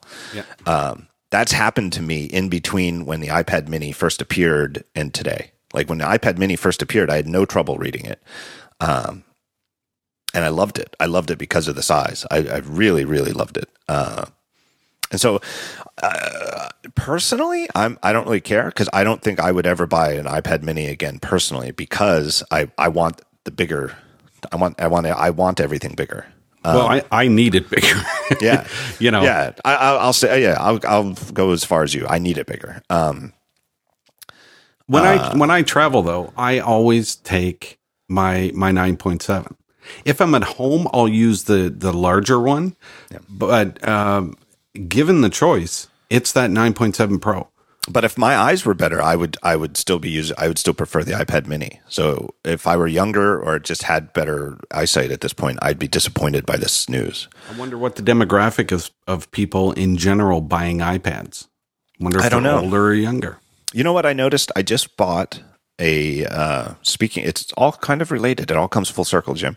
So um, I got a new prescription for glasses from my my uh, eye doctor uh, for when I'm wearing my contacts. When I wear contact lenses, I need reading glasses, and when I wear my regular prescription glasses, I need to take my glasses off to see up close. Does that make huh. sense to you? Yeah. So okay. so one way or the other, all day, every day, I'm taking glasses on and off. I can either have them have prescription glasses on to see at distance and take them off to read, or I can wear my contact lenses and see everything at distance fine, but have to put reading glasses on to read. Uh, long story short. So for my reading glasses, while I'm wearing contact lenses, my eye doctor gave me a new prescription, uh, which is a, little different. Like, it, you know, a lot of people buy their reading glasses just in the drugstore. You can get them for like six bucks. Right. Uh, I wanted to get, and I've been using those just to sort of experiment uh, cheaply. Um, but I got a new pair of reading glasses, uh, and I wanted to get a decent pair of glasses uh, since I use them all the time now. So I, I got Warby Parkers. They said they're not sponsoring this episode of the show, but we have a nice uh, new, just opened a couple months ago, Warby Parker boutique here in Philadelphia. That's just a few blocks from from where I live. Um, and so I went to their actual store to see what it was like and got these glasses there. And what I noticed was that every single uh, salesperson in the store walks around with an iPad mini. And that's how they do their checkout. Like it'll, you know, when you say, "Hey, I'd like to get these glasses. Here's my prescription," and they say, "Have you ever bought glasses from us before?" And they, you know, log you out. That what they have in their hand is an iPad Mini, Huh. And I think it's perfect for the task. I feel like, and it's a lot less conspicuous than walking around with a bigger iPad. It's a little lighter. Um, and I, I've seen them too as Square Cash readers a lot of places. You know, like when people set up Square Cash as their yeah. checkout. And I, but I wonder if it's because the mini is small or is it just because they bought the cheapest possible iPad because it's just going to be a card reader. And at the time, the mini was the cheapest possible iPad. And now that there's the new 9.7 inch iPad at a, a lowest, the lowest price in the lineup, they'll just buy that instead. I don't think so. I think the mini works perfect for that type of situation. And I kind of, you know, I, I feel like the situations where the mini works, it makes sense that they they don't need to update it. Like it would be nice, but if they're selling it in kind of low quantities, like this is obviously not the biggest selling iPad because if it were, they'd just update it. But in selling in quantities enough that it makes sense to keep it around, even if they don't update the config, it makes sense. It might be around for years to come. I don't know. Yeah, yeah. And they already have it up to sort of the baseline level of modern Apple iOS hardware where it has Touch ID support, it has a Retina screen. What do you think the uh, their thought is? The iPhone is getting bigger and kind of encroaching on where the mini is or the fact that people just aren't buying the mini? I I think it has something to do. I, well, I, I don't think it's what Apple's thinking. I think it's what customers are thinking, and I think Apple's you know customers do the thinking, and what they sell or what they buy, Apple makes more of and updates. And I think what customers are probably thinking is, uh, they like the. I think most. I think more people like the 9.7 inch iPad. I think Apple got that right, right in, in 2010 when the first one came out. Like they got the size right. Yeah. Of this is this is the best size for uh, the device that we're thinking of calling the iPad. I think they nailed it, and I think it's still true to this day. And I think the fact that for people who kind of want a a more handheld size thing, the the the plus size phones are so are not so close. I mean, there's definitely a difference between an iPad Mini and an iPhone 7 Plus, but it's close enough though that somebody who has a 7 Plus is not going to buy an iPad Mini. Yeah, I'd, I'd agree with that. And once they get rid of the, uh, what did you call them? The chin and the forehead. Yeah. Um, that's going to make, it's going to make it seem even, yeah. well, I suppose it will be, but. I do think the current pricing lineup is a little weird for the iPad. Uh, because it, it there's like a big gap between the the i the 9.7 inch just plain iPad, the one that just came out a few months ago, and the entry level iPad Pro. Like there's there's no middle range in the iPad lineup anymore. Like it used to be, the mini was the low end price, the 9.7 inch, uh, what they used to call the iPad Air, was the mid range, and then the iPad Pro was the high end. But instead, they don't really have a mid range anymore because they dropped the price on the 9.7 inch iPad below the price of the iPad Pro. Right? If you look at the 32 gigabyte models uh, or the entry level models, the, the cheapest mini iPad mini is a 399 iPad with 128 gigabytes. And then to get the regular iPad, you can get one for 329, which is a lower price, but it only has 32 gigabytes. And then the 128 model, uh, which is probably the better model for most people, 32 is pretty pretty slim, is 429. So for only 30 bucks more, you can get the uh, the new iPad instead of the iPad Mini 4. That's a that's a hell of a deal. I mean, that seems it just doesn't it sort of defies the hey, you get a discount for buying a small iPad. So for uh, it, it seems like they're pushing people towards that. Right. And then the next yeah. one up is a 32 gigabyte 9.7 inch iPad Pro. It jumps all the way to 599. You go from 429 to 600 bucks. And at at 128 gigs for the 128 gig config, which for the Pro, I think most people are going to want because if you really are thinking about using the iPad in a use case where you don't need a lot of storage or you're not going to put a lot of apps on it, you're not going to get a Pro anyway. You're going to get the just plain iPad.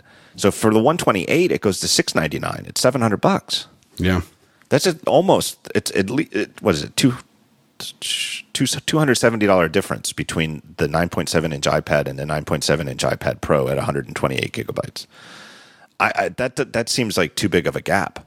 So and it I it, it, just makes me think that whatever they're going to announce at WWDC is going to fill in some of the gaps in that pricing. Like, like maybe what they'll do is hmm. introduce these new iPad Pros with the chin and forehead gone, and keep the prices that we have right now for iPad Pros, and then keep some of the older iPad Pros that are on sale today, and look, keep them in the lineup in that mid-range price range. That's what, well, that would be my bet as to what Apple does. Yeah. And and there's rumors of the new size, right? Yeah. Yeah. Well, the new size though is I, it's a screen size, not a device size. I think right. what that means is when they take the, the chin and forehead away, they f- instead of making the device smaller, they just fill it in with a slightly bigger screen. Hmm. And that if um, you stacked it on top of each other, it might be about the same size physically. So what's that going to do to uh, the graphics and everything? I, nothing. It, I think there's. I think it's just going to spread it out. Yeah, I think that the these the, the graphics on these the iPads or on the the a10 series chips, it, it doesn't even break a sweat. Yeah. Yeah, that uh, makes sense. What about apps? Will it affect them in any? Yeah, I think that they'll need to be, you know, but I think if they're using the size classes right and and the apps that have already been written to adjust to iPad uh, split screen multitasking, you know, where where you no longer make assumptions about you that you have the whole screen, right? You you might be 50-50, you might be two thirds, one third. I think apps that are already adjust to that will adjust to the new size easily. Okay. And and if they don't, you know, and I'm sure they'll have a mode in where apps that haven't been updated by their developers will just run in a stretched mode or something like that, or maybe like letterboxed or something like that. Do you use that split screen? Uh I don't use an iPad enough, but when I do use an iPad, I definitely use the split screen. Mm. I, I found that to be very helpful. It's one of those uh, features that, like you talked about earlier with unlocking your Mac that you know you just you, once you get used to using, you kind of really love. Yeah. You know, uh, one thing I definitely do on the iPad is I wa- I will watch uh, baseball games, and it's nice to have the baseball game uh, running while you're still uh, paying attention to like a Slack conversation or an iMessage or something like that, and you don't have to leave the game. You can just, you know, you can just chat with somebody while you're watching the game. It's, yeah. You know, I definitely use it. I think it could be improved though, and which leads me to the next topic. But I will, I will hold that until I do another sponsor break to thank our next sponsor. It's Fracture. You guys know Fracture. Fracture is the photo decor company that is out to rescue your favorite images from the digital ether. Here's what they do. You send Fracture your photos, the photos you've taken with your iPhone or whatever other camera you want. You send them to Fracture. Take your favorite ones. Send them to Fracture. You pick sizes, and they take your photos and print them directly onto glass. They have a laser cut, rigid backing. Everything they send you everything you need. Then you you send them your photos. They send them to you on glass in a box, and it has everything you need to hang them on the wall, edge to edge, no frame. It looks amazing. It looks impossible because there's no there is no edge. It just prints from edge to edge. There is no frame. They look great. Uh, at the smaller sizes, they they come with everything you need to prop them up on your desk or your mantle, wherever you would uh, put photos. Uh, it, it's just great. It it's the best photo printing thing I've ever seen. I've never seen anything that makes your photos look better than Fracture. Uh, it's a great gift idea. It's the best gift idea uh, it, that I know of. Uh, everybody in my family gets fractures for Christmas and Mother's Day and Father's Day and stuff like that.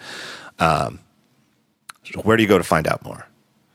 go to their website, fractureme.com slash podcast. That's the URL they use for all their podcast sponsorships. And then when you buy it, you will get 10% off your order just by using that or just, just by using that URL. And then when you order, they will ask you a one question poll, which is where did you hear about us? And you just tell them the talk show. There you go. They have a 60 day happiness guarantee as well. So if you buy, let's say you buy one of the big ones, it's expensive not expensive, but you know, costs more. Big, big fracture.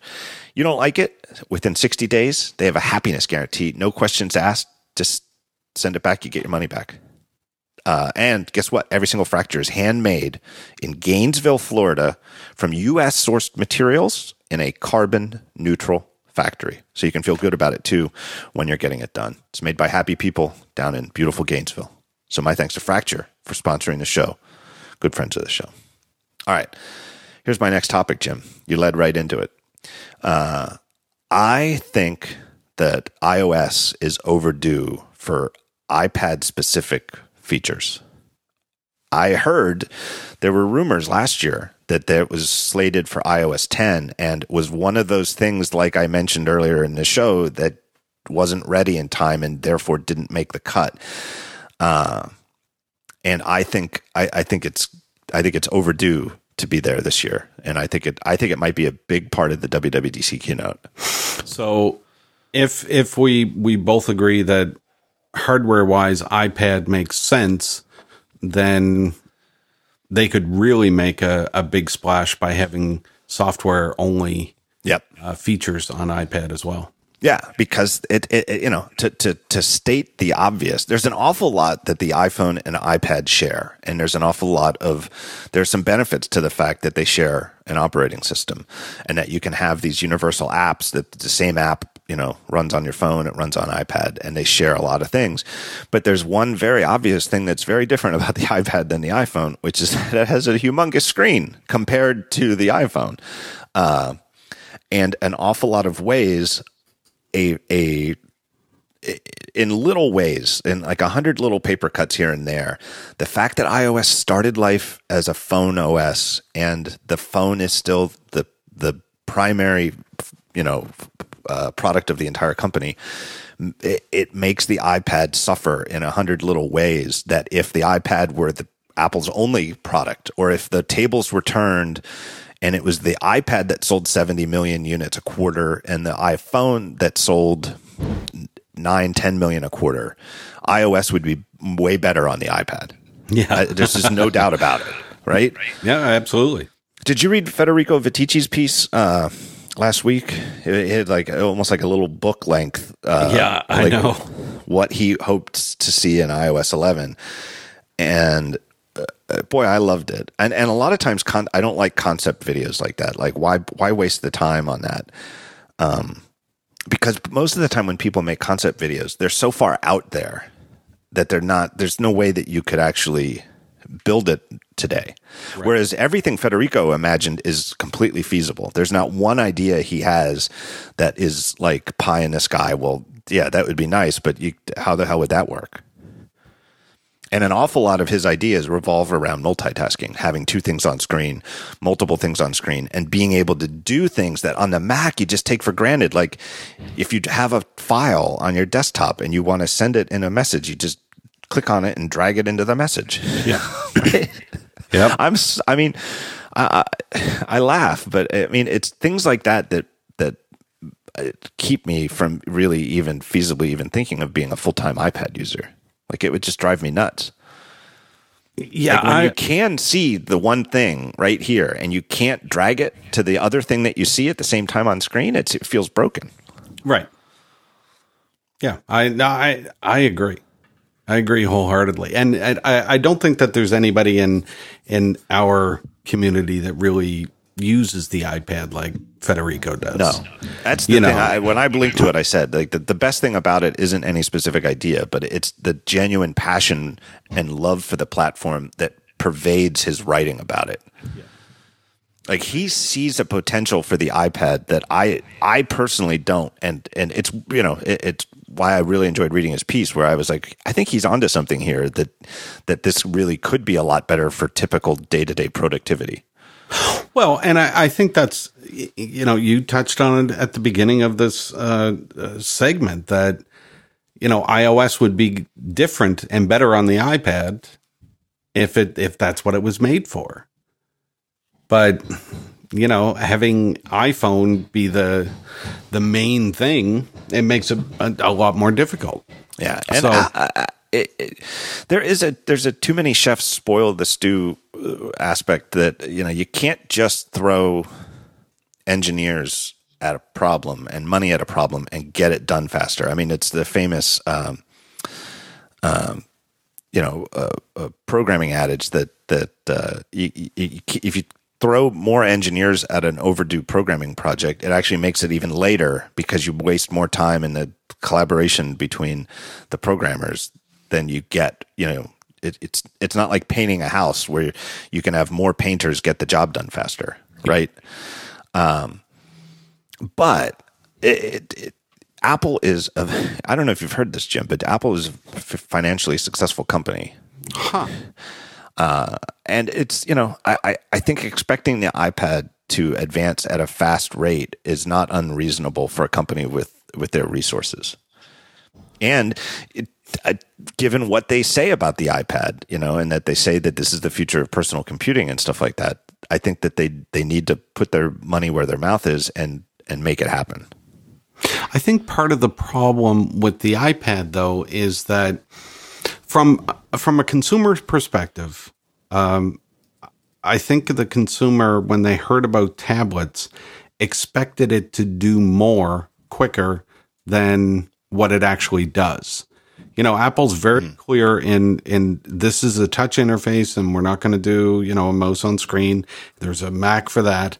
But I don't think as much as there's people in the 50 plus age group and the 20 and under age group that you know from kids to, to older people that love the ipad it's tho- that group in between that can't really get their head around how to use it Yeah. uh, as a full time thing. So maybe Apple's actually waiting to see, you know, where this whole thing goes. I mean, yeah, they're selling millions. They're selling a lot less than what they used to, but I just I think people are having a difficult time wrapping their head around it. Uh, the book that I was thinking of is Frederick Brooks, Fred Brooks' famous book, The Mythical Man Month, where the central theme of the book is that adding manpower to a late software project makes it later. So if, before anybody sends a correction to me or says that's what you're thinking of, that was the book. Uh, anyway, I think you're right. You I- already you already got a hundred emails about that. Uh, I put it in the show notes. I did. I swear to God, there it is. You can see it. Uh, I think here's a little thing that I think is weird about the iPad and doesn't really make sense to me. It, it if I am using a Mac and let's say I've got a Safari window and I've got a BBEdit window and I'm writing in BBEdit and I'm taking notes from the Safari thing and I can put the Safari window on the left and the BBEdit window on the right and I can see them both side by side.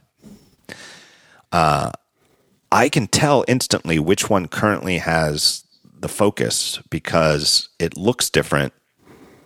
It's, you know, if I use the default colors, it's got the red, yellow, green buttons instead of the desaturated buttons. On the iPad, when you're multitasking, you can't really tell which one has focus. And, and uh, that bothers me. And then the other thing is, I don't really like the way that the iPad multitasking gives favored status to the left side. Like the left is the real app, and the right, even if you have it split 50 50, is still sort of like a secondary app in some ways. Whereas on the Mac, I could put the Safari window on the left and the BBEdit window on the right. And if I change my mind, I could put BBEdit on the left and Safari on the right, and it doesn't make any difference. I don't understand why there's this. You can't just treat both sides of split screen on the iPad the same. Like it just seems to me like a, a UI concept that hasn't been thought through thoroughly, or hasn't been implemented. Yeah, and so I, I would re- really love to see them take this idea of doing two apps or three apps or maybe four apps on the 12.9 inch iPad at the same time. Um, it, like wouldn't it be interesting if you could have four apps all running in narrow columns side by side on the iPad Pro? I could think of context where that would be useful.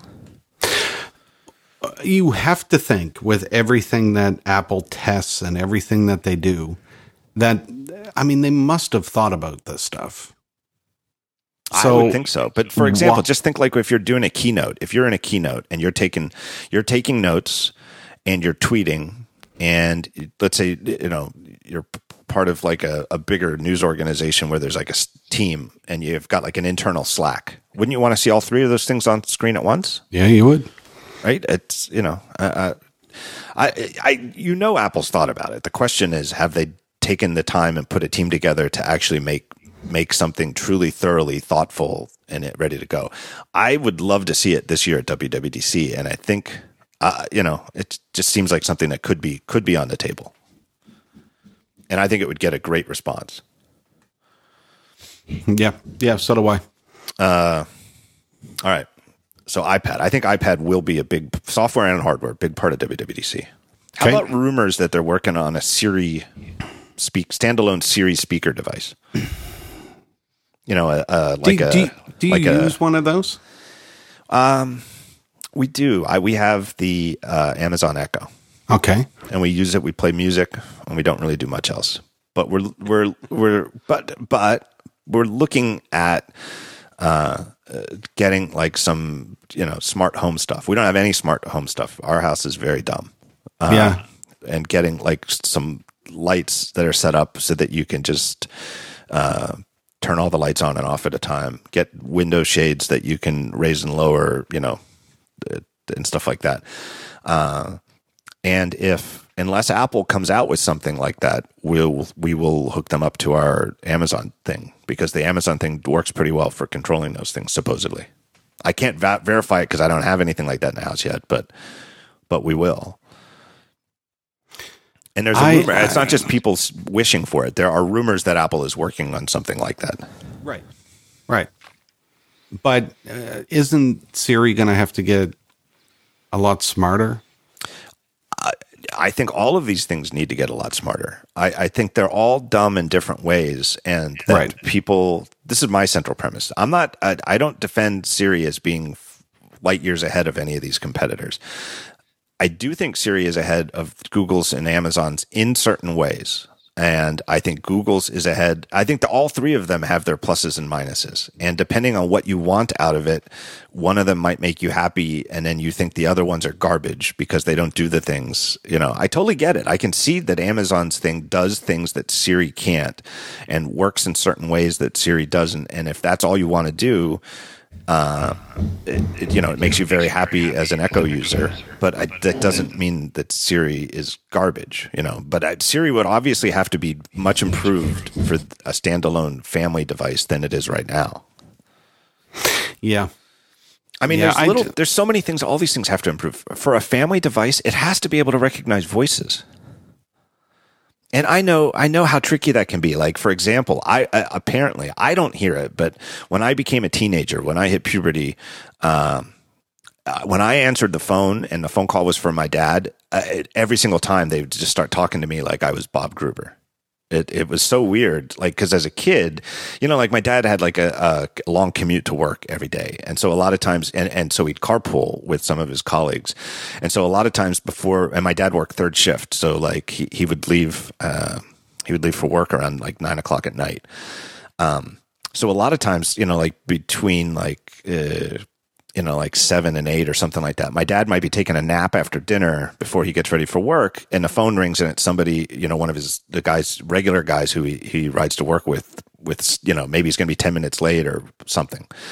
Uh, and if I answered the phone, they'd say, "Bob, hey," and and they start talking to me, right? And so if a human being thought that me as a teenager sounded like my dad, it's going to be a tough programming problem to get a, a, a standalone device that can tell two two siblings, a brother, two brothers who are two years apart, who kind of sound the same because genetically they're brothers. You Yep. know, or a father and a son, or something like that. I understand that's a, probably a hard pro- problem, but guess what? In real life, you can tell people's voices apart, right? And and that's you know eh, these devices have to be as smart as people in that in that device in that regard. I, I agree with you. I, I think a lot of the the problem, and as you mentioned, is what you want to be able to do. And at this point, I try and have everything so dumbed down because I've run into so many problems with these assistants. I, I try and ask the simplest of questions, and otherwise, I'll just go Google. You know, Yeah. because I, I mean, even even just I think it was last weekend or the weekend before, I asked uh, Siri what time the hockey game was on, the NHL playoffs. And Siri came up and gave me a game that was coming up on Monday. And I said, I, I, I guess there is no game on today. I thought there was. So I turned on the, the TV. There's a hockey game on. You know, it's coming up. The, And And then that the- instantly burns your trust, right? And now you feel like you can, right? instantly. And and I'm thinking at that point, and I tried it again. You know, what time is the hockey game on today? Um, and Siri gave me the the hockey game on Monday again. And, and you know, I'm thinking, well, is there somebody at Apple sitting there typing stuff into Siri as, uh, but they don't work on the weekends? you know, It is weird. It's it's weird when you you, get the right answer so many times in a row. I, I got a bunch of them during the NCAA tournament where I, I was really you know my favorite team is North Carolina and they they ended up winning the championship. So there, but there were a lot of games to watch them because they kept winning. And I was asking you know when's the next North Carolina game and I get I got the right answer most times, but then one time I got the wrong answer and I think it was the same thing you might have run into where the game had already started. You know, Yeah. and it a, a, a human assistant if I had a human butler in my house who could answer my questions because I'm Bruce Wayne or whatever, you know, and I could have Alfred, uh, uh, it- it- Alfred, if Alfred knew the game was on right now, he would say, "Oh, you, you're missing it." And you know, North, it's there's uh, two minutes. The first quarter, first half started uh, three minutes ago, and North Carolina is up six to four, yeah. and it's on cha- and it's on channel uh, eight oh three. if you ask about basketball, that's what it'll say. Right. You know, it'll say, "Oh, Golden State's winning six to four. It's you know two minutes into the four, uh, first quarter or something." Right. So I, I just I don't. eh, That's what burns me about these assistants. they're, they're so early days. They're so primitive. It's it's literally like the like the Apple One, you know, uh, uh, where you you you know you programmed it. You had to like turned it on, and all you could do is like write your own programs. Uh, it, it that's where all of these devices are. Google's, Amazon's. It's Siri on your devices, but they got to be so much smarter. If I've got a thing in my kitchen, it it should be trivial. It's got to work. Where if I say what's on my calendar today, uh, I get my calendar, and if my wife says what's on my calendar today, she gets her calendar. Right. And you, it doesn't work like that. There's a way to hook up like a second thing to Amazon, but you have to like, it doesn't just work by both of us saying that. You have to say uh, like, like you have to tell uh, like, hey Dingus, switch the account from John to Amy, and then it's using a different account or something like that. It doesn't just work in the way that it should, which is you just talk to it and it knows who's talking to you. right. I mean, and the other thing that would make these things smarter and help identify voices would be if they combined it with a camera and not have separate devices like Amazon's coming out with, where there's a separate one with a camera and there's a thing with a speaker and stuff like that. But if it has a camera, it it would help. Like if the software has trouble telling the voices of me and my dad apart, it, the camera should help clarify it because I don't look anything like my dad. And uh, wasn't there a story a little while ago that Schiller said that these types of devices needed a screen. I I think he did. Yes. So, I- you, you know, uh, the next one or an Apple one would have a screen. Yeah, Amazon came out with the one with the screen Yeah. the, the other week, and I showed it to. I, and we have the Amazon Echo in our kitchen, and it it's subtle enough and tuck awayable enough in a corner that it flew. But I showed that to Amy, and I was like, "Would you would you let me put one of these in the kitchen?" And she said, "No." Well, maybe she was just testing you. You should go get it, put it in there, and see how she reacts then. I don't know. It's not an attractive device. I wouldn't call it ugly per se, but it, it looks like a sort of 80s Buck Rogers sort of aesthetic. it, it does not look like a very elegant device. Like if Apple came out with a device that looked like that, I would I would honestly uh, people would leave the keynote and be like, you know, sell the stock, short the stock, you know. Something's gone wrong. I, I mean it. I, I, I really do mean it. And I kind of feel like people grade Amazon on a curve Yes, because they do. they're not known for their design. But the truth is, they're competing in the same. You know, they're competing against Apple. So why shouldn't they be judged by this? When Apple has raised the bar for how devices should look, why in the world should a company making competing devices not be graded on the same scale? Well, I agree with you, but why shouldn't Amazon be graded on on not making any money either? You know, Well, th- that's a separate discussion. I uh, mean, yeah. I, it's you know they. I, I I'm amenable to the agreement that they could make money if they wanted to, and since investors aren't asking them to, why not just not make any money? Well, It's a long. I- I, think that's a separate issue. it is it is a separate issue. So, I Do you think, do you think Apple is going to have one at WWDC? well that that's what I was just I was going to ask you that. I don't know. I I don't think so. I don't think so. Here's what I think. I it I think it's so exciting because it, it the only thing people seem to know is Apple might have something in this category. I think if Apple does, it is very very likely that it is conceptually different than the Echo and the Google one. The Echo and the Google one to me are the exact same concept. They do look different. Google's Yes. is more like a vase, but there are speakers that listen and do things and can be hooked up. And I think if Apple comes out with one, it's going to be different conceptually. Like maybe it's less about a, being a thing that you talk to and it really is just a speaker system so that you can play AirPlay music to it. Well, that that's kind of boring. It is kind of boring, but it might be it, it might be more what it might fulfill a different need. And if it is a sort of intelligent assistant type thing, it might be it might be very different. I would like something different conceptually, but I I don't know what that is. You know, I I I just want it to work. You know, I've said before, I've tried to add uh, reminders and appointments and things like that in with Siri, and it's it just you know it could work, but then again, maybe not.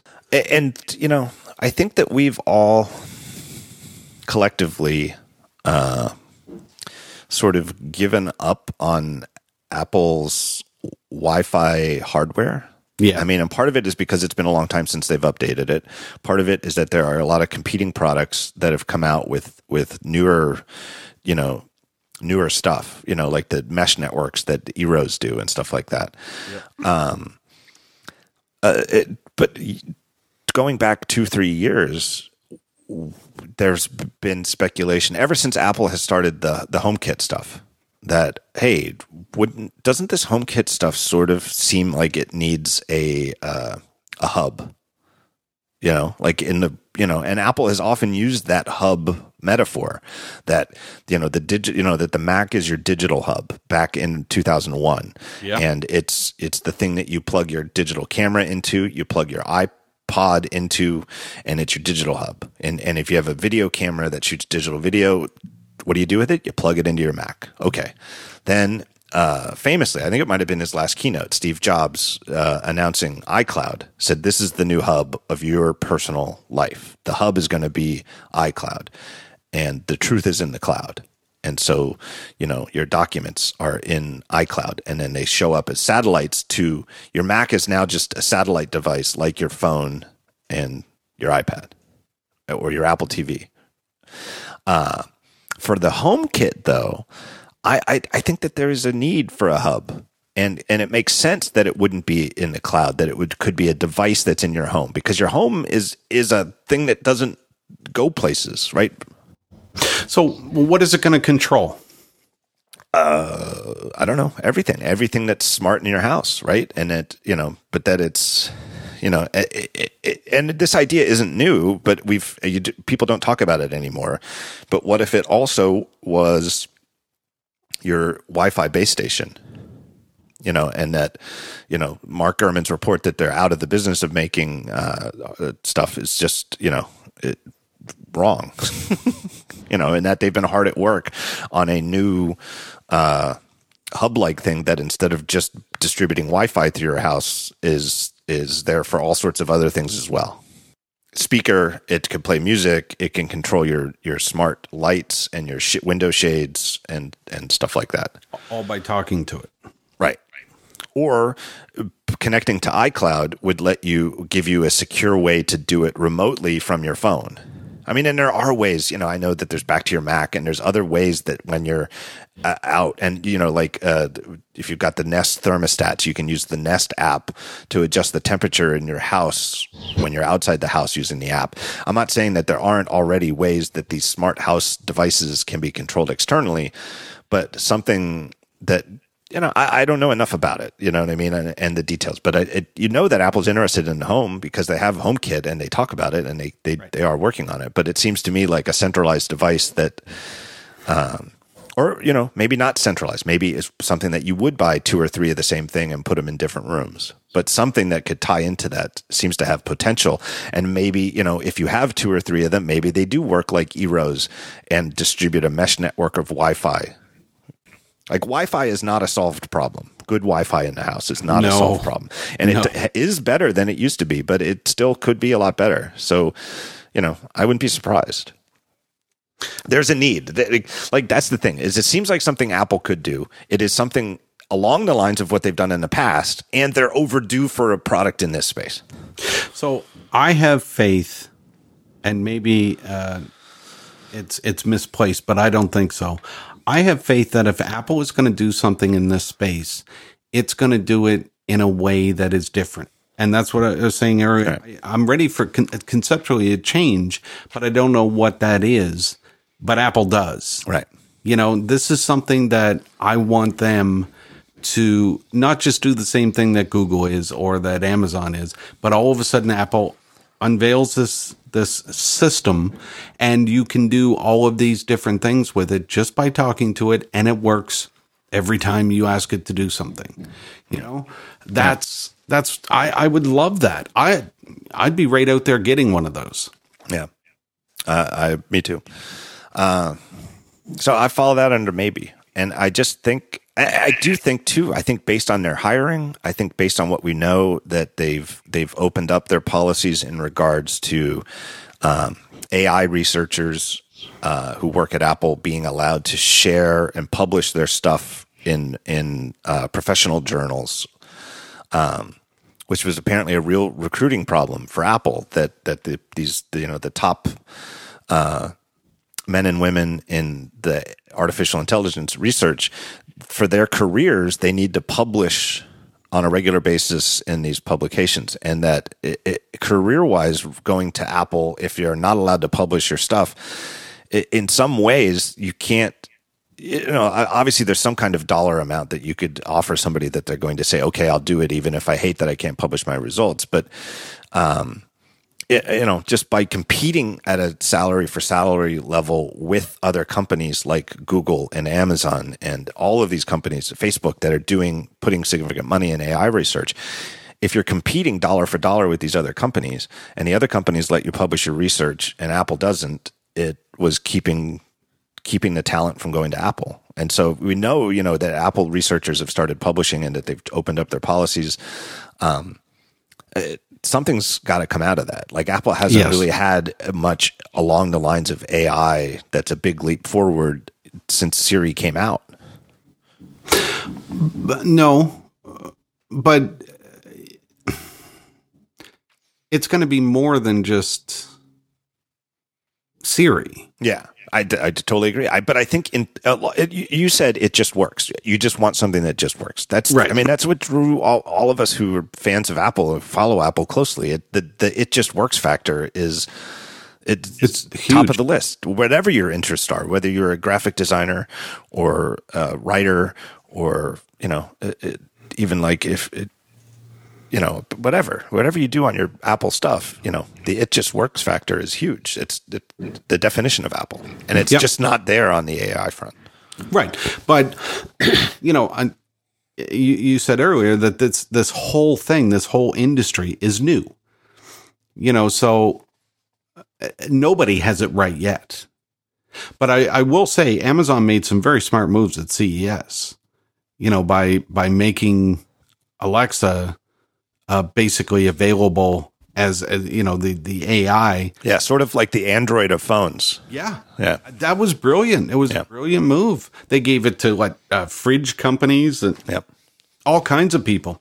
Yeah, great move on their They're part. not in it to sell the hardware, really. They're in it to keep people in the Amazon ecosystem. Yes. You know, subscribing to Prime, and hey, we are out of paper towels. Just tell your Amazon dingus to send some paper towels. Yep. And and let's uh, make no mistake, Amazon does have a great brand. You know, so people know that they can go to Amazon and buy stuff, and it's going to be delivered, and it's you know it's going to work, except for that whole thing where they allow all the knockoffs. You know, that Yeah. kind of Yeah. upsets me. But otherwise, I I think that you know they they have a great brand. They do Yeah. a good thing. Uh, all right, let me take a f- final break here and thank our third and final sponsor of the show. It's our good friends at MailRoute. I love this company. You know who should handle your email security and delivery? People who only do that. People who specialize in email. That's MailRoute. Even big companies are bowing out of the email protection business, meaning your emails coming in. How do you filter out the spam and the junk and the stuff with uh, scammy links and attachments and stuff like that? Postini went away. Now McAfee and MX Logic have gotten out of the business. Um, uh, even Google came out and said that they want you to use a gateway service like MailRoute so that they don't have to be the front line filtering your Google Apps mail. You can trust MailRoute. They've been around. The, the staff, the team, their team has been together and focused on email security and only on email security since 1997. If you think about it, email is crazy. Like every other service on the internet, like Twitter, like there's spam and there's there's there's abuse on Twitter and stuff like that. But there, at least everybody on Twitter has a Twitter account, and Twitter is a centralized service that if there's an account that's making trouble, uh, they can just close the account. Like email is just you have an email address. Anybody else who has a, a, an email server can send email to that address, and the email server accepts it. Like it's it's a crazy protocol that is based on the trust of the early days of the internet, where there is no identity system. It's crazy how much junk comes to every email address you have. MailRoute makes all of that go away, and it's all they do. What you do is you keep your existing mail server. It could be Google Apps, could be uh, Fastmail, could be um, a DreamHost, could be your company's email on, on an Exchange server. What you do is you change your MX records for your your company or your personal domain name Just go to MailRoute first, and MailRoute doesn't host your email all they do is filter the spam and viruses and junk. So your mail, your MX record sends it to MailRoute first. It's just a thin filter conceptually, and then MailRoute sends it on to your existing mail server. So you keep your mail server. You don't even change your clients. Your email client on your phone and your your your, your device doesn't know anything's changed. It's just the outside world. The mail goes to MailRoute first, then to your server. That's it and they have all the features you would want. You can sign up if you want and get a weekly report on on like uh, here's the iffy emails that we were like maybe on. We thought maybe this was junk. You want to double check. You want to eyeball this list of emails to make sure that nothing got flagged that shouldn't get flagged. It- it's got a programmatic API. So if you, like in a professional context, if you work in IT and you need to customize this in certain ways, you can write your own scripts and programs that, that talk to MailRoute, anything you want to do. I mean, this is a whole company that does this one thing and that's it, MailRoute. Really, it's, it's a fantastic service. I can't recommend it highly enough at a personal level. Uh, stop spam today with a 30 day free trial. Just go to mailroute.net slash TTS. Mailroute.net slash TTS to get started. You get 30 days free. And if you use that URL slash TTS, you get 10% off for the lifetime of your account. So if you use them for 20 years, you save 10% every single bill from now until the year 2037. That's a, it's just a you know tremendous amount of money. You can buy me a beer for the money I saved you when, when we meet someday. My thanks to MailRoute. I'm to have to give them a look. All right, Jim, back to the show. What else do we got that we might be on for WWDC? We got we didn't talk Mac. Well, there's rumors of Macs. There's rumors of updated Mac laptops already. Yeah. Which would be pretty for MacBook Pro would be pretty fast for a nine month update. So I'm not sure I buy that. Uh, but on the other hand, if they really do have new Intel chipsets that are ready to go, maybe you know, Maybe it's just going to be one of these quick ones where, Right. oh yeah, by the way, today we're doing this, or just a press release. I, I uh, well, I, I, on the keynote, I'm sure they'd mention it, but I think I don't think it would be a big part of the presentation because even if they have updated MacBook Pros, I don't really think there'd be anything to to show off about them. It's just oh they're faster and maybe maybe it, uh, I don't know if about the Intel stuff, but it, maybe there's a way to configure them with 32 gigabytes of RAM. I don't know. Uh, I think more likely would be an update to the just plain MacBook because that one is now over a year old and has not been updated. I love that computer. I really do. I, I, and it needs an update because it's the one and only thing that I think is wrong with the device is that it is kind of slow. And so it's it's by using those Intel Mobile M chipsets, it lets it run without a fan. It lets it be super super thin, uh, but dollar for or or benchmark for benchmark, it's actually slower than an iPad Pro. Uh, so it could use, you know, that's a device that really could use the latest and greatest from Intel performance wise. Okay, I don't I don't disagree with with that at all, but I would say that anybody that uses one of the MacBooks isn't really in it for speed. They're Yeah, in it for uh, you know Right. um, it's it's not so slow that I would have said a year ago, don't buy it. I, Right. I, but, but I would say now in 2017, yeah, if, I think it's due for an upgrade. I, I think it's the type of device that should be on a, a, a once a year update schedule Yeah, yeah, I I don't disagree with for that. For the foreseeable future. You know, there's know- a point down the road, five, six years from now, where the these the chipsets like the Intel M, M series will be fast enough that you you wouldn't need a, a once a year update for these devices. Yeah, but you know, if I pull out my my uh, MacBook, I'm not going to be recording music on it. I'm going to be doing email and web browsing and Yeah. stuff like that. You know. Uh, so I would not be surprised to see a new updated MacBook just because it's been over a year. The rumor that there's already new MacBook Pros, I don't, I, I find that uh, hard to believe. Yeah, I mean, it's possible. I wouldn't be shocked, but I would be a little surprised. Uh, but then, but then, uh, when would be the next time that they would release um, a MacBook Pro? They wouldn't be at the iPhone event. no, I think it would be like last year. It'd be in October. but I don't think that they would do an event for this. No, probably not. If I, I, I can't see it. Because you know, like the event was because the Touch Bar was all new, and you know, it, it, if it's just faster and just has more RAM, that's that's not an event. Right. Uh, all right, wild card. What if they totally sandbagged us uh, in March with that uh, future of the Mac roundtable, and they have new Mac Pros ready to announce? Believe it or not, Boy, I don't think so. I don't think so either. I don't think. I, I, my sense, uh, having actually been in that discussion, was that there was no way they were sandbagging. I wouldn't be surprised if they surprise us and come out with them at the end of the year, like October, Right. And they would have an event for that. That would not surprise me if if they sort of laid into the you know we didn't say later this year, you know, implying that it would take a, a full year from when they they they made the announcement. I wouldn't be surprised if they under o- under promise and over deliver on that. But to me, I think June is too soon. I really I- do think I that do the- too. I think the, they hit the reset button on this too too recently to be ready. Now, I uh, what I took out of that that meeting was that they were being very genuine in what they were saying. Yes. So, I, I don't think that they in any way were trying to be tricky. I You don't know, think so it- either. so I that's why I would say no to to Mac Pros. Yeah, and the other thing too is if they thought that they could possibly announce them at WWDC, then I don't think they would have held that meeting at all. They would have just waited. You know, Agreed. Take the take the arrows for another three months of the complaints about how old the Mac Pro is and their silence on the Mac Pro, and then make the announcement at June. I think that's the biggest evidence that they're not going to say anything about it at June. Yeah.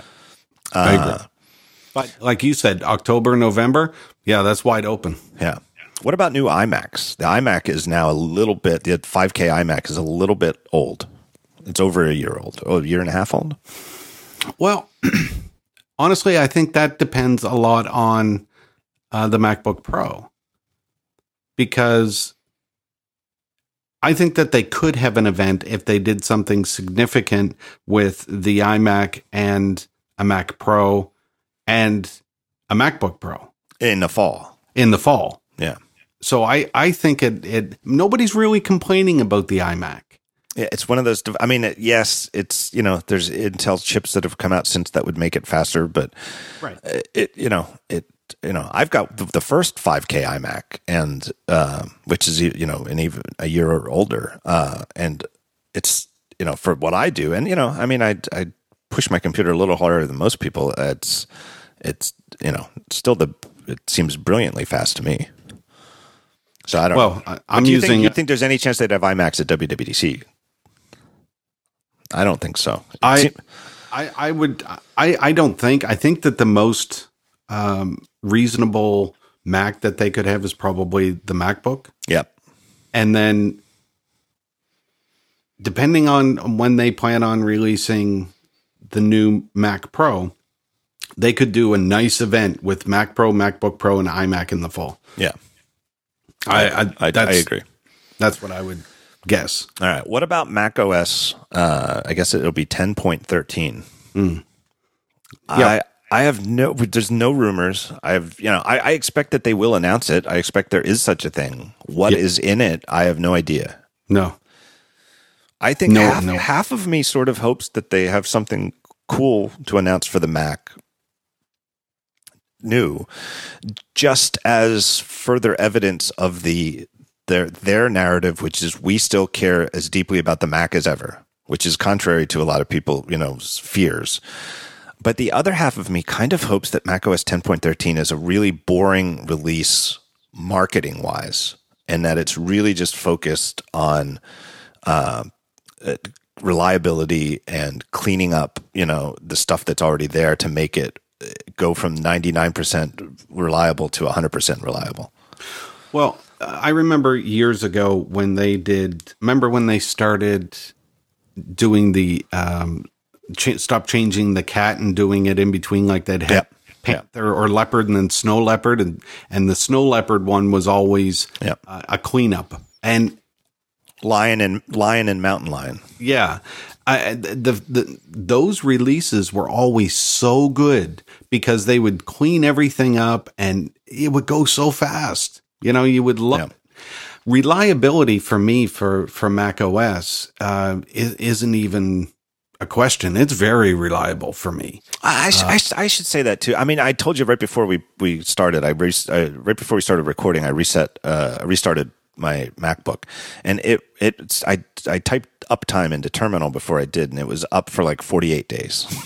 Yeah, yeah. So I'm not saying that my Macs are not reliable. I mean, that's you know 48 days without rebooting my MacBook Pro, which I've been living on lately. Uh, you know, it's pretty reliable. I'm just saying though that there still are there's a lot of little things that uh, you know. I agree.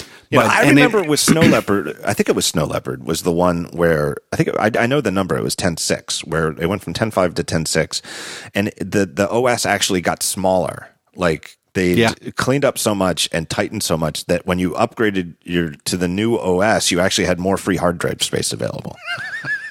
like that's the sort of update I would like to see them do with the Mac. And Yeah. just you know make these and fo- and and the new stuff would just be like any other new integrations like where something is on your iPhone and you can have the same thing on your Mac you know those continuity type features you know I'm sure there will be new features but I just think that instead of making it like a wow this is an amazingly new Mac experience I think it should be make you feel like you're right at home like you are in Sierra today it's just better What about uh, things like iTunes? Do you think they're ready to unveil a new? Oh boy that would be a surprise wouldn't it Wouldn't it?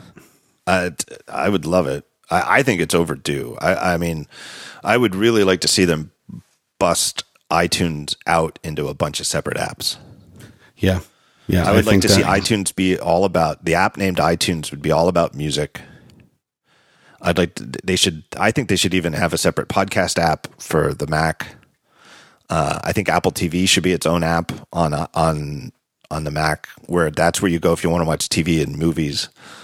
Uh, you know, in the same way that they thankfully didn't put iBooks into iTunes, right? I mean, I yeah. would laugh because it seems silly, but that's what they've done with everything else, right? Everything, It- yeah. It, it makes no more sense to read a book in iTunes than it does to watch a movie in iTunes, but that's what you do if you're watching a movie on your Mac. I, I, I would love to see them clean that up.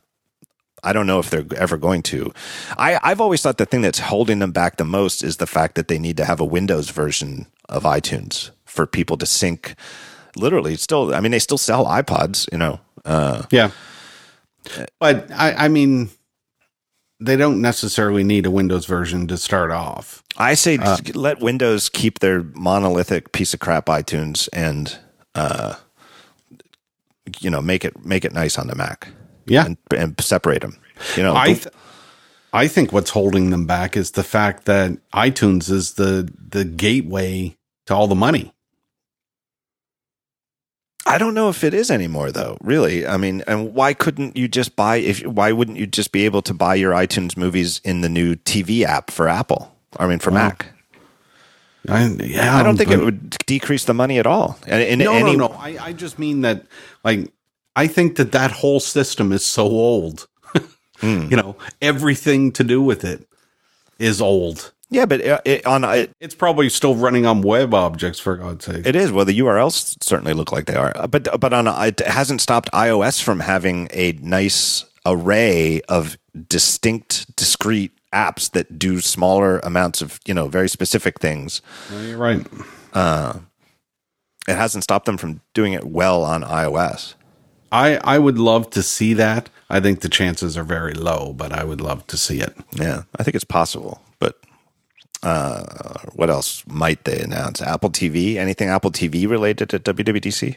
Maybe some some software, but I don't expect anything huge. Yeah, and I really don't. it- huge to me would be if they if they untie the knot that is their their answer to these TV bundles. You know, uh, and I don't think that that's going to happen at WWDC because that's the one thing that leaks. These media companies leak like sieves. You know, like Eddy Eddy Cue goes in and meets with HBO, and five minutes later, there's a story in Variety about Eddy Cue's meeting with HBO. I mean, guess what? He, he doesn't even get back to the car and it's already leaked. Right, and it already s- says what type of sandals he showed up to the meeting in. Yeah, yeah. and so the fact that there don't seem to be any leaks of an imminent, uh, you know, pay twenty dollars a month or add add an extra ten dollars a month to your Apple Music subscription, and you get TV too. Like I, that's where I feel like they're going to go. I feel like they're going to sort of sort of make the same naming mistake they made before, which is that they named the thing iTunes and the iTunes Music Store, and then all of a sudden they were selling TV shows and movies and apps from the iTunes Music Store. I think the same thing might happen with Apple Music, where Apple Music is the thing where you pay Apple ten bucks a month, or maybe twenty bucks a month as an option, and you get Apple Media. It's uh, Right. all you you know, like Netflix and Hulu and and those things. Um, I wouldn't be surprised if they just call it Apple Music uh, but it includes because there are already these TV shows that Apple is producing. The handful of TV shows that is the the Planet of the Apps and the Carpool Karaoke, that they're going to be given the, the way you watch them is you have to have an Apple Music subscription. So I wouldn't be surprised if that's what it is. But what what I'm talking about is something like PlayStation Vue, V U E, Yes. where you pay you pay Sony twenty dollars a month or something like that, or thirty dollars a month, and you get like forty cable TV channels that you can watch whenever you want. It's it's a tremendous deal. It really is, and Have you done it? uh, no. Yeah. But I seriously thought about it. Uh, but I, the main reason we don't is that uh, we have a TiVo, a, a nice TiVo, and I, I love the TiVo interface. Uh, and uh, my wife loves it even more and is super, super comfortable and familiar with it. And the one thing that is so great about TiVo, and I feel like people who don't have it maybe don't understand it because they're like, well, I get a DVR from my cable provider or my PlayStation works as a as a DVR. The the amazing thing about TiVo, do you have do you have a minute for an aside, Jim? Yeah, yeah. Is I first saw TiVo in the year 2000, I think. It might have been 1999, but it was 2000 at Rich Siegel's house. This is when I was, uh, I was either when I was interviewing to go work for him at Bare Bones Software, or right after I took the job, and Amy and I moved up there, and, and Rich invited us down to to his house. Um, and I, I even remember what we were watching. It was uh, this is around 2000, so this is when the Yankees were on that run with Derek Jeter. See, it, it all comes full circle, and he invited us down. Even though uh, Rich is a, a diehard Red Sox fan, as any New Englander should be, uh, he invited my wife and I to his house to watch the Yankees, and he had a TiVo, and it blew. I'd heard of it. I had heard of TiVo. Uh, and it sounded good. Oh, you can pause live, live TV and you can fast forward commercials and, and whatever. But seeing it in action was just, it was like seeing the Mac for the first time. And, and we, Amy and I went out and bought a TiVo the next day. I mean, it was, it was that type of thing. Uh, but the amazing thing about TiVo uh, and the, the way the industry has gone is what TiVo was is it was a computer running Linux that took your TV signals and wrote them to digital files and on hard disk and then presented an interface on screen. And so it was a it computerized an analog thing. You took an analog cable TV signal, computerized it, and you have your computer there. And then with that computer, you can fast forward commercials and you can pause the show anywhere you want. And it it it's a fast enough interface. Like navigating the which show do you want to watch or how do you set up a, subscription on TiVo is notoriously slow. They kind of have a bad system user interface, Yeah. but the actual video playback interface is the best I've ever seen still to this day in terms of when you fast forward, you there's never any buffering at all ever. And this goes back to the year 2000 and let alone today with the you know newer TiVo hardware. Um, and so computerizing TV let you skip commercials. Uh, and the thing that to me is so ironic about computerization of TV today and everybody watching through PlayStations or Apple TVs or AirPlay over your phone or whatever uh, is that what they've largely done is made it so you can't skip the commercials by computerizing it. Like you go and you watch a show on HBO Go. There's uh actually I think HBO lets you fast forward them, but there are some of the ones where they show you that it's often a commercial for another show on the same service, but you can't skip it. Right. And when you watch on Hulu and they have regular commercial commercials, like you're watching a show on Hulu and there's like a Bounty paper towels commercial, you hit fast forward and it goes bonk, bonk, bonk, and you've you're stuck watching that 30 second spot. YouTube has unskippable commercials, right? Or Yep. or you have 10 you have to watch at least 10 seconds of this before you can skip. Yep. TiVo let's never ever ever ever ever ever has an unskippable ad. It is your fast forward button always works. Even and on demand. uh, I don't know. I don't watch on demand on TiVo. Okay. Uh, maybe not, but maybe if you can, if they write it to disc, I don't know. Uh, yeah, they are very good. TiVo was always one of those companies that I was always surprised that they weren't more successful. I was too. I still am, and I feel like it's sort of a product marketing that they just never really had to go to market. And Steve Jobs has explained this that it is it's it's a hard sell when people are already paying hundred dollars a month to their cable company, and the cable company with that gives you a quote unquote free box that puts the TV on your TV, the shows on your TV. It's a really hard sell to tell them to spend an extra 300 bucks on a better box. Yep. Uh, but boy, we really like TiVo, and that's really the the. If it wasn't for TiVo, if our TiVo broke and we couldn't buy a new TiVo, I, I would almost we would almost certainly switch to PlayStation Vue. Really? I think so. And it, at least in Philadelphia, PlayStation Vue, and I know that this is one of those weird things that varies by city. It gets all the major ABC, NBC, CBS type things. There's, I know, I think I have friends in Boston who it's like they don't get if you have PlayStation Vue, you don't get ABC or something like that. yes, that's right. Yeah. Um, but boy, I, I, TiVo it keeps us on cable, and it's funny because it, the Comcast here, it's like they hate supporting TiVo. They they kind of give you the stink eye when you call them up and you want you got to get these special cable cards. Uh, but they shouldn't because I'll tell you what, TiVo is the one and only thing keeping us on Comcast cable because Ah. it's such a great experience, and that you never ever ever every time I have an unskippable commercial on any other thing, it makes me. F- furiously angry because the computerization of TV should give me the p- ability to do it right it's yeah. But it won't. Right the whole reason you couldn't skip commercials before DVRs was that you couldn't time travel, right? Yeah. The TV was on, you know, the Cosby Show came on at eight o'clock, and the commercial came on at eight oh seven, and there was no way to get back to the Cosby Show, at, and, other than to wait through the commercials. Yeah. I remember those days. Yeah. So anyway, that's what keeps me on. Uh, what were we talking about? WWDC.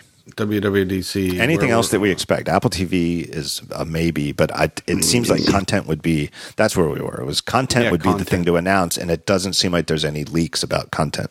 No. Um, I do expect that there'll be some Apple Music uh, updates. Yes, I do too. It's too it's too important to them not to have updates. Yes, and and they've done um, from the announcement they did at WDC, which was huge. They did updates last year to Apple Music, you know, a new interface, all that. And this year, I expect more. Yeah, it seems like they're slightly behind schedule on their shows. Like Carpool Karaoke and Planet of the Apps were supposed to be out in the spring. And I Yeah. think Carpool Karaoke in particular was at one point quoted as saying it would come out in April and obviously isn't out yet. Um, so I wouldn't be surprised if we hear updates about them, and they surely must be coming very soon. I w- also wouldn't be surprised if they have a handful of other shows to announce because that's the sort of thing that they can keep secret, where they're not talking to HBO and they're not talking to Showtime. They're talking to one team of producers and stars and whoever and saying, we'll produce your show, but you got to keep your mouth shut or the deal's off. You know, I wouldn't be surprised if they have something like that. I I agree. I I that's you know if there's one app in in all of this that I expect to see majorly updated, and and you know that's just based on what they've done in the past and how important it is to them. So that I definitely expect to see updated. Um, let me think. What else? Doesn't seem. It seems like that's a lot. It seems like we're at the end of the show, but it still feels like there could be more that they could announce. Well, I don't know. Are there any surprises? Are there any Right. rumors out there that you know? I think I think the only real surprise that I would be surprised with is if they did one of these Siri boxes. Yeah, that, That would, would that would be a surprise for me. but not a shock. Not a shock, but I'd be surprised if it came at WDC. Yeah, Right. Like if they announced that they are making a self-driving car, that would be a shock. because they're right it would right it would be Yeah. oh my god this is crazy because everything we've heard is that if they're even if they're still sort of working on that it's like a six seven year out thing you know yeah, yeah. If Tim rolls out on a self in a self driving car out on stage, yeah, that'd be um What about the rumor? There's a rumor that uh, iOS 11 has a significant user interface refresh. I don't think anybody would expect it to be as radical as iOS 7 was from iOS 6. Right. But it a little bit, but I, I think the rumor to, is more or less that it's more significant than the than the seven to eight, eight to nine, and nine to ten. That would make sense. I mean, I, I, I'm never, I would never say no to to a, a software refresh, the look and feel of it, because it, Apple just does that. They, I mean, look at the OS releases over the years. They've they've always kind of put a little different spin on things. And three, well, so let's see, iOS 7, then there, one year later was 8, 9, 10. So this will be four years after iOS 7 first was unveiled. And that feels like the right number of years for a more significant, you know, like not just Yeah. touch up paint, but a new coat of paint. Yep. Uh, and it's also the sort of thing that I think Apple has gotten better than ever in the company's history at keeping secret. It's true. iOS 7 leaked, but only ever so slightly. I was just talking about this with a friend the other day and I looked it up. Uh, Mark Gurman had a couple of descriptions of it. And then, like a week or two before WWDC, Seth Weintraub of 9 to 5 Mac, it wasn't Gurman, it was uh, Seth Weintraub at 9 to 5 Mac, um, commissioned. He, he got to see somebody who worked at Apple showed iOS 7 to him this is like late May of that year. And then he commissioned an artist to recreate uh, what he saw. And I, I should put this, I'm going to put this in the show notes. Nine to five Mac leak on uh, iOS 7. And those mock ups were incredibly accurate, but it wasn't the whole interface. It was just like the home screen. And so he had like the flat, flatter look of the icons and stuff like that. And so he, and his source wouldn't let him use a screenshot because he was afraid that they were like watermarked and he'd get fired or something like that. Um, so there was a little bit of iOS 7 that leaked, but the overall look of it and the, you know, like the lack of buttons, you know, like remember the old back buttons that were buttons and then they just Yeah. changed it and it's just a chevron. Uh, that stuff didn't leak. No, and, and they did a good job. Well, I wouldn't be surprised if there is a fairly significant refresh with iOS 11. I wouldn't be surprised if they've kept it completely under wraps because I, I think it's the sort of thing that they could do, they would do with a very small team, uh, and the parts of it that they you know the hard work of rolling it out to all of the apps and everything can be done in between WWDC and September when it ships. Yes. Like you can't keep it secret until it ships, but you can keep it secret until it's announced at WWDC. Yep. Is what I'm trying to say. Anything else that you expect to see?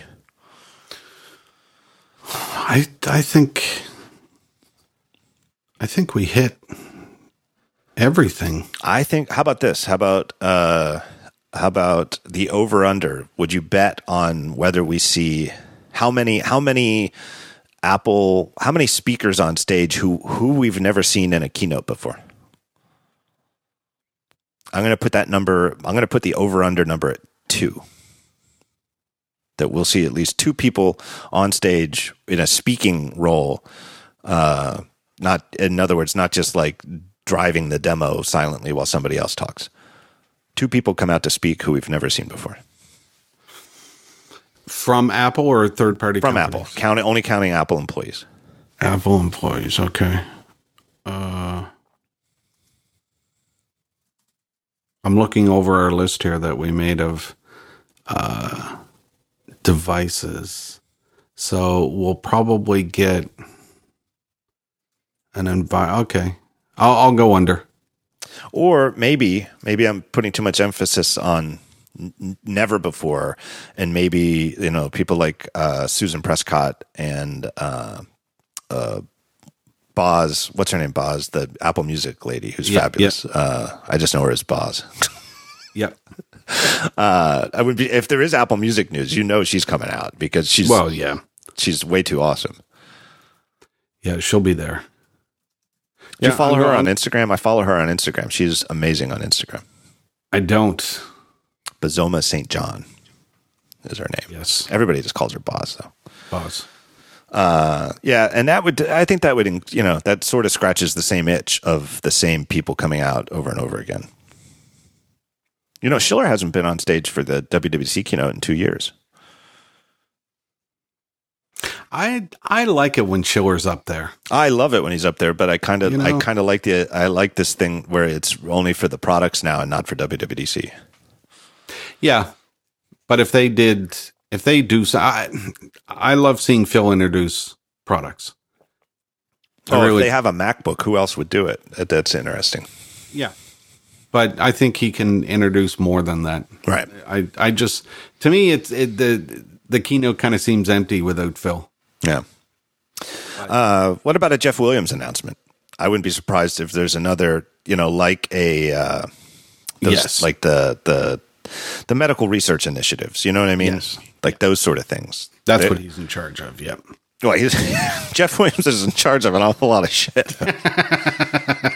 uh, you know what I mean? I sometimes I have I have trouble just getting two meals a day, and uh, you know, uh, you know, uh, I have a lot of trouble. I, I look at the stuff on Jeff Williams' plate, and I wonder how he ever sleeps. I know.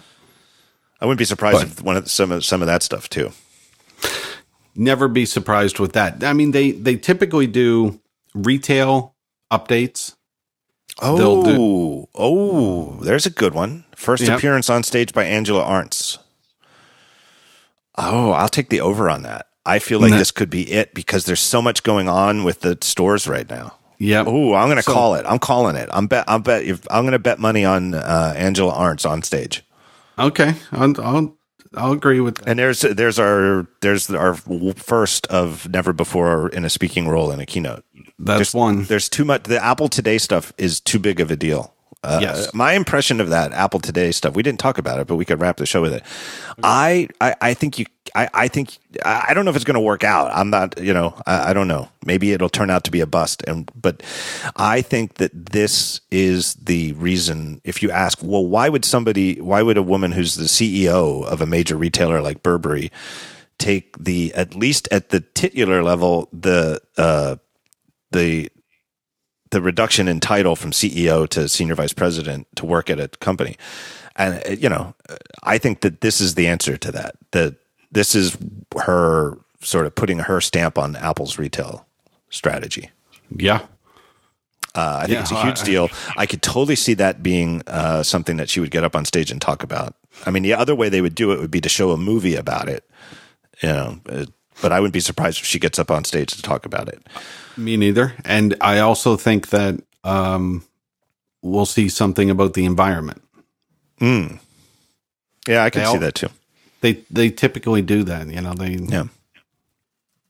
So I yeah, I, it's hard to say. I, I could definitely see the show, and they're also doing a lot of work on reconfiguring uh, the shows. I mean, not the shows, the uh, the stores, the floor layout. There's an awful lot of Apple stores right now that are under renovation. yes, yes, and some of them they're putting a, a theater back. Yeah, right. What comes But- around goes around. Yeah, times change. Yeah. Uh, the other thing I think they're doing is it, it would be interesting to to ask Angela Ahrendts about it. uh, You know, is what my curiosity is that the the big trend i i overall is that retail is is fading.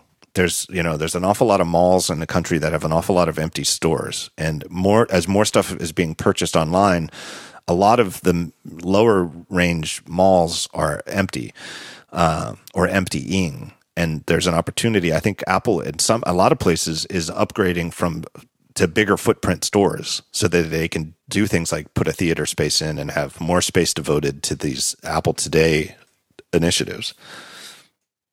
It would be interesting to find out if that's if that's something that they see as an opportunity or is it something they see as a problem because even if the Apple store is doing well, if the rest of the mall is empty, it's it eventually catches up to Apple.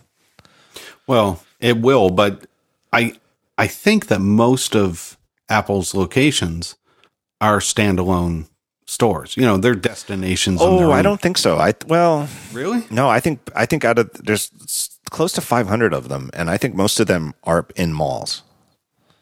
Huh. The the urban ones obviously aren't. You know, the ones in cities like here in Philadelphia and New York. You know, Yeah. But uh, I think that uh, around the world that most of them are are in malls, and I don't know that there's any way around that. Yeah. I suppose. Uh, but anyway, long story short, I, I do think that, and I think that it is a deliberate and perhaps very smart attempt to take advantage of one thing that Apple has that none of their competing companies have, which is a venue for face to face human relationships between people who work for Apple and uh, and or their customers. Nobody else has that. Amazon. I mean, Amazon is obviously tinkling with little bookstores and like the, the, the cool little convenience store where there's nobody who works there. Right. Uh, so they're they're tinkering with retail, but even there, what Amazon Amazon's most interesting experiment in physical retail is a store where there are no employees, and the whole Apple Today, Today initiative is central around you learning from and talking to human beings who work for Apple. It's it's the human relationship. Yeah, I mean they have those features where you can check out of the Apple Store using the app on the phone without ever talking to anybody. But the whole point of Apple today, it seems to me, is about human to human relationships, Yeah, and nobody else has that. They do not. And I, I, I don't know that they that they want it. No, I don't think so either. I think Apple's the only company who even sees it as something that they want. I, I you know, I don't think Google wants to ever come in contact with. Oh God, no! I don't want to do that. just interact with Google by talking to your device. I really do. Yeah, I mean, don't I- don't worry, they're listening. Yeah.